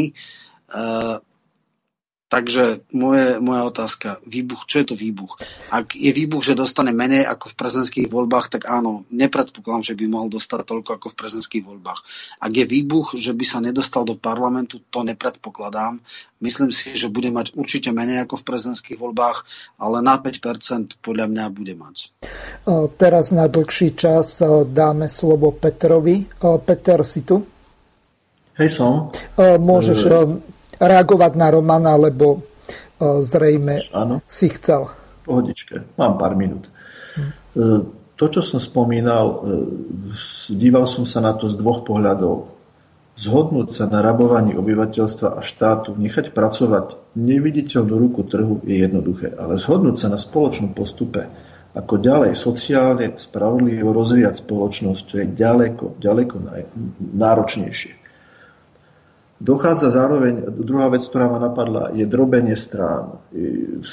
Niekedy mi to drobenie strán pripomína skôr to, že skúsim urvať aspoň tie 3%, aby som zarobil nejaké peniaze, pretože tým, že sa tie malé strany nedajú dokopy a ak majú aj nejaké malé percentá, tak v rámci väčšej skupiny určite by dosiahli aký taký výsledok, alebo dostali by sa ako skupina aspoň do parlamentu. Ukážkou toho je tá druhá strana, ktorá sa dokázala dohodnúť. Dohodli sa dokonca, mám pocit, ešte aj v názve. To znamená e, progresívne Slovensko spolu za ľudí. Mohli by sme to podať trošku inak, ale to je, není, není ešte 8 hodín alebo 10 hodín večer, aby sme to pomenovali nejak inak. Dobre, ale e, ak chceme dôjsť k nejakej skutočnej spoločenskej zmene, predpokladám, že je potrebné dve obdobia. Prvé obdobie je e, uskrutkovať súčasný spoločenský systém tak, aby začal generovať nejaké možnosti pre, pre pochopenie tých, ktorí už ten majetok majú a sú v tej skupine ľudí, ktorí by tento spoločenský systém nemenili, aby začali nad tým uvažovať, že to nejako zmekčia alebo zmenia, až dospejeme do štádia, že tí ľudia sami od seba budú chcieť iný spoločenský systém, pretože súčasný je samodestrukčný. To, že je samozrejme, poviem len jednou vetou, potrebujeme znižiť počet obyvateľstva, potrebujeme znižiť e, spotrebu energie a tak ďalej, pretože je to cesta, že táto zemegula to jednoducho neunesie. Takže moja otázka aj na Romana je, spomína si niekedy, že by k vážnym spoločenským zmenám došlo inak ako nejakou prírodnou katastrofou, zdravotnými problémami v ľudstve ako takou nejakou pandémiou alebo nejakým iným spôsobom. Revolúciou alebo vojnou? Napríklad, spomínam si, e, VOSR zmenila spoločenský systém ako taký preto, že tí ľudia toho mali skutočne plné zuby. To, že kam to potom ďalej išlo, to už je druhá stránka veci, ale to bola skutočná zmena. Bola vo vojnovom období. Ďalšia zmena, napríklad, čo si spomínam, bola, keď, bola, keď bol veľký mor v Európe, rapidne sa znižil počet obyvateľstva a určitú dobu ten život byť v pôvodnom spoločenskom zriadení sa prudko zlepšil. A spomína si niekto nejaké iné obdobie, kedy sa vážnym spôsobom zmenilo spoločenské zriadenie tak, že tí ľudia mali aspoň chvíľu pocit, že je to lepšiemu, napríklad ešte neviem, francúzska revolúcia. Lebo stojíme pred tým momentom, že je to doby, než to väčšina ľudí, drvia väčšina pochopí, zmeniť vlastníctvo kapitálu, pretože sociálnu demokraciu nie je možné budovať v súčasnom kapitalistickom systéme, lebo to proste principiálne nesedí dokopy. Skús, Roman. No, tak e, nie všetky revolúcie boli následkým, následkami nejakých živelných pohrom. E, francúzska revolúcia iste vznikla z generálnych stavov a z obrovských dlhov, respektíve uh, to, ten robotný ľud bol zbedačený a áno, spoločnosť ako keby čakala na to iskru, ktorá vznikla v výbuch, len potom samozrejme sa to nedalo už okočírovať. Áno, prvá svetová vojna a aktivizácia Ruska uh, v nej a vlastne neschopná vláda spôsobila februárovú revolúciu a potom vlastne prišla e, tá veľká oktobrová, ale tam chcem povedať jednu vec. Tam prišli ľudia v istom zmysle veľmi vzdelaní, veľmi schopní, s jasnou víziou, ktorú samozrejme aj nejakým nie dogmatickým, tá prvá, tá prvá generácia revolucionárov okolo Lenina, nemyslím už potom tých Stalinčíkov, v podstate vedela Eh, dekret o miery a dekret o pôde to vlastne bolo prevzatie esarského programu, čiže oni boli aj flexibilní a hlavne mali víziu, mali, mali ten príbeh, mali ten Marxov kapitál, mali, boli profesne podkutí a mali víziu, ako pretransformovať tú spoločnosť. Eh, ja vidím nevyužité okno príležitosti. Okno príležitosti bolo v roku 32, keď vznikla veľká, 29, keď vznikla veľký, veľká čierny piatok na Wall Street z burze. Vieme, k čomu to išlo.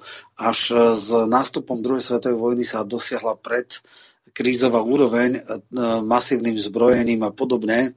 A vlastne táto kríza v roku 29, táto veľká depresia, viedla k novým politikám dovtedy nevydaným, napríklad New Dealu. Hej. Rooseveltov New Deal naštartoval ekonomiku a išiel úplne presne proti neoliberálnym poučkám.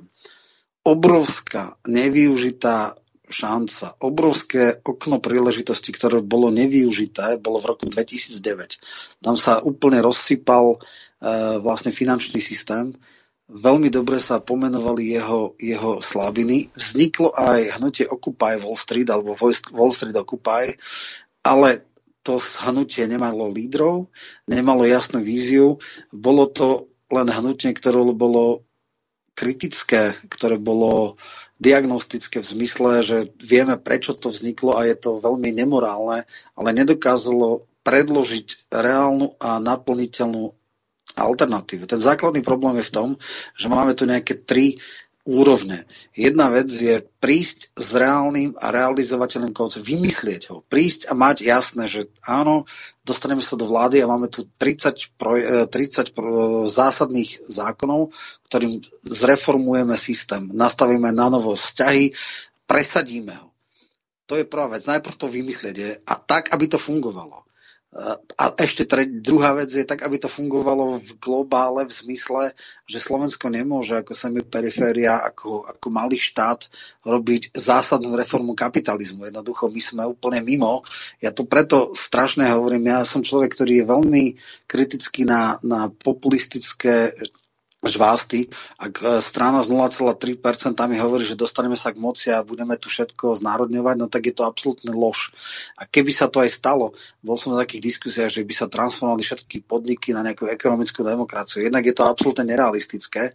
Keby aj sme mali ústavnú väčšinu na Slovensku, čo nikdy, alebo teda je veľmi nepravdepodobné, že by niečo také vzniklo, tak 80% vývozu slovenskej produkcie e, robia transnacionály. My jednoducho nemôžeme znárodniť nemecké, francúzske, anglické, americké podniky, však okamžite by nás zlikvidovali. Ilona Švihliková to tiež pekne povedali. Dneska už ani nie je potrebné obsadiť, e, obsadiť vojenský územie ako v roku 68. Ona hovorila, že v roku 68 boli tanky, ale v Grécku už stačili banky. Jednoducho sme v eurozóne, eurozóna nám pustí alebo zastaví to, čo sa stalo v Grécku, e, príjem e, hotovosti.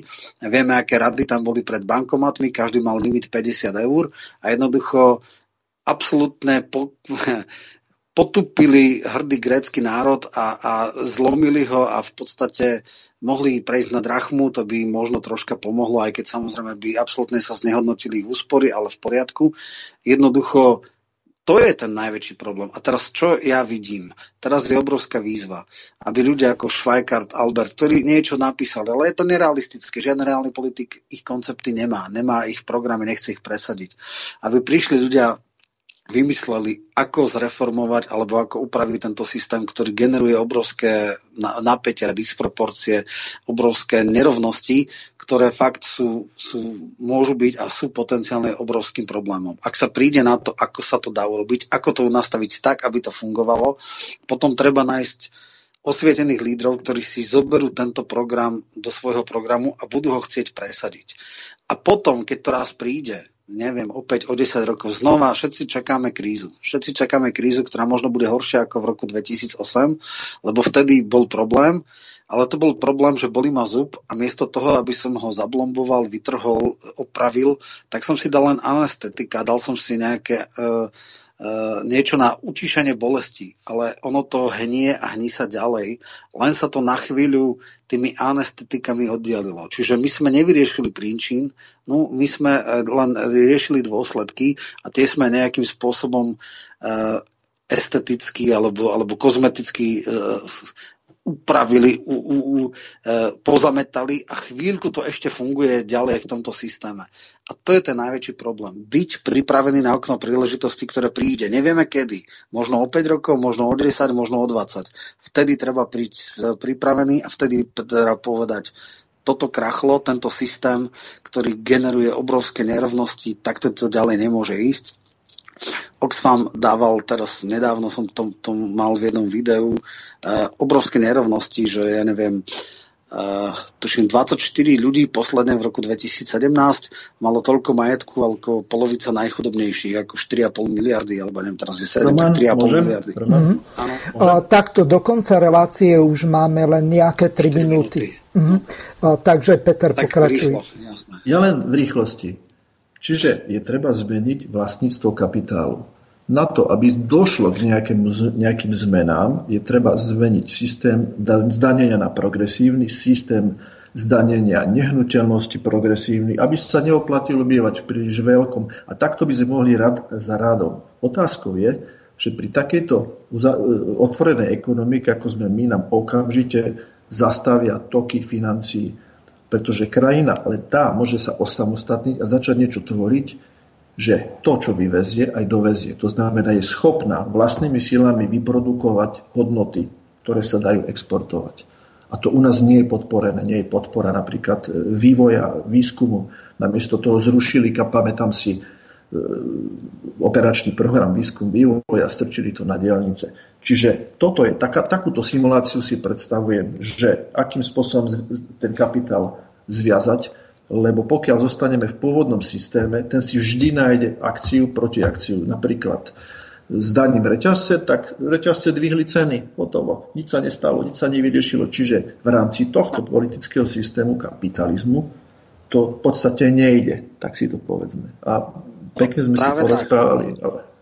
Jasné. No ja práve poviem, že nie je možné ani zmeniť kapitál, lebo e, na základe našej ústavy je možné vyvlastniť iba na základe dvoch okolností. Verejný záujem a náhradu, adekvátnu náhradu.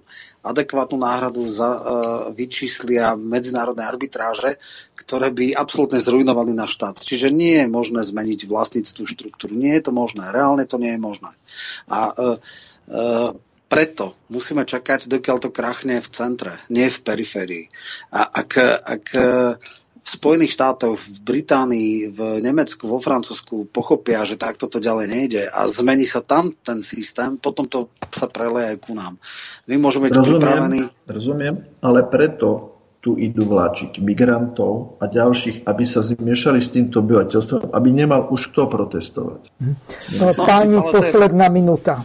Dobre, ale to je veľká výzva pre ľudí zo spoločenských vied, intelektuálov, mysliteľov, aby stále pripravovali tie koncepcie, aby vedeli nielen analýzu a diagnostiku situáciu, ale aj terapiu. Musíme byť pripravení na najbližšie okno príležitosti, ktoré príde. Vieme, nevieme, kedy príde, ale vieme, že príde. To je výzva pre najbližších 50-15 rokov, aby sme rozmýšľali, ako lepšie usporiadať tento svet. Chcem týmto poďakovať našim dnešným hostom, ktorými boli Peter Zábranský a Roman Michelko.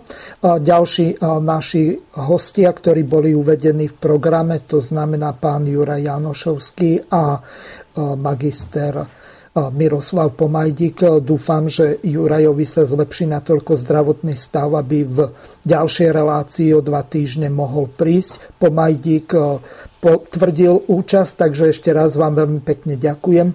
Lúčim sa s vami a prajem poslucháčom príjemné počúvanie ďalších relácií. Vysielací čas dnešnej relácie veľmi rýchlo uplynul, tak sa s vami zo štúdia Banska Bystrica Juh lúči moderátor a zúkar Miroslav Hazucha, ktorý vás touto reláciou sprevádzal. Vážené poslucháčky a poslucháči, budeme veľmi radi, ak nám zachováte nielen priazeň, ale ak nám aj napíšete vaše podnety a návrhy návrhy na zlepšenie relácie, lebo bez spätnej väzby nebudeme vedieť relácie zlepšovať. Za čo vám vopred veľmi pekne ďakujem. Do počutia. Táto relácia vznikla za podpory dobrovoľných príspevkov našich poslucháčov. I ty sa k ním môžeš pridať. Viac informácií nájdeš na www.slobodnyvysielac.sk Ďakujeme.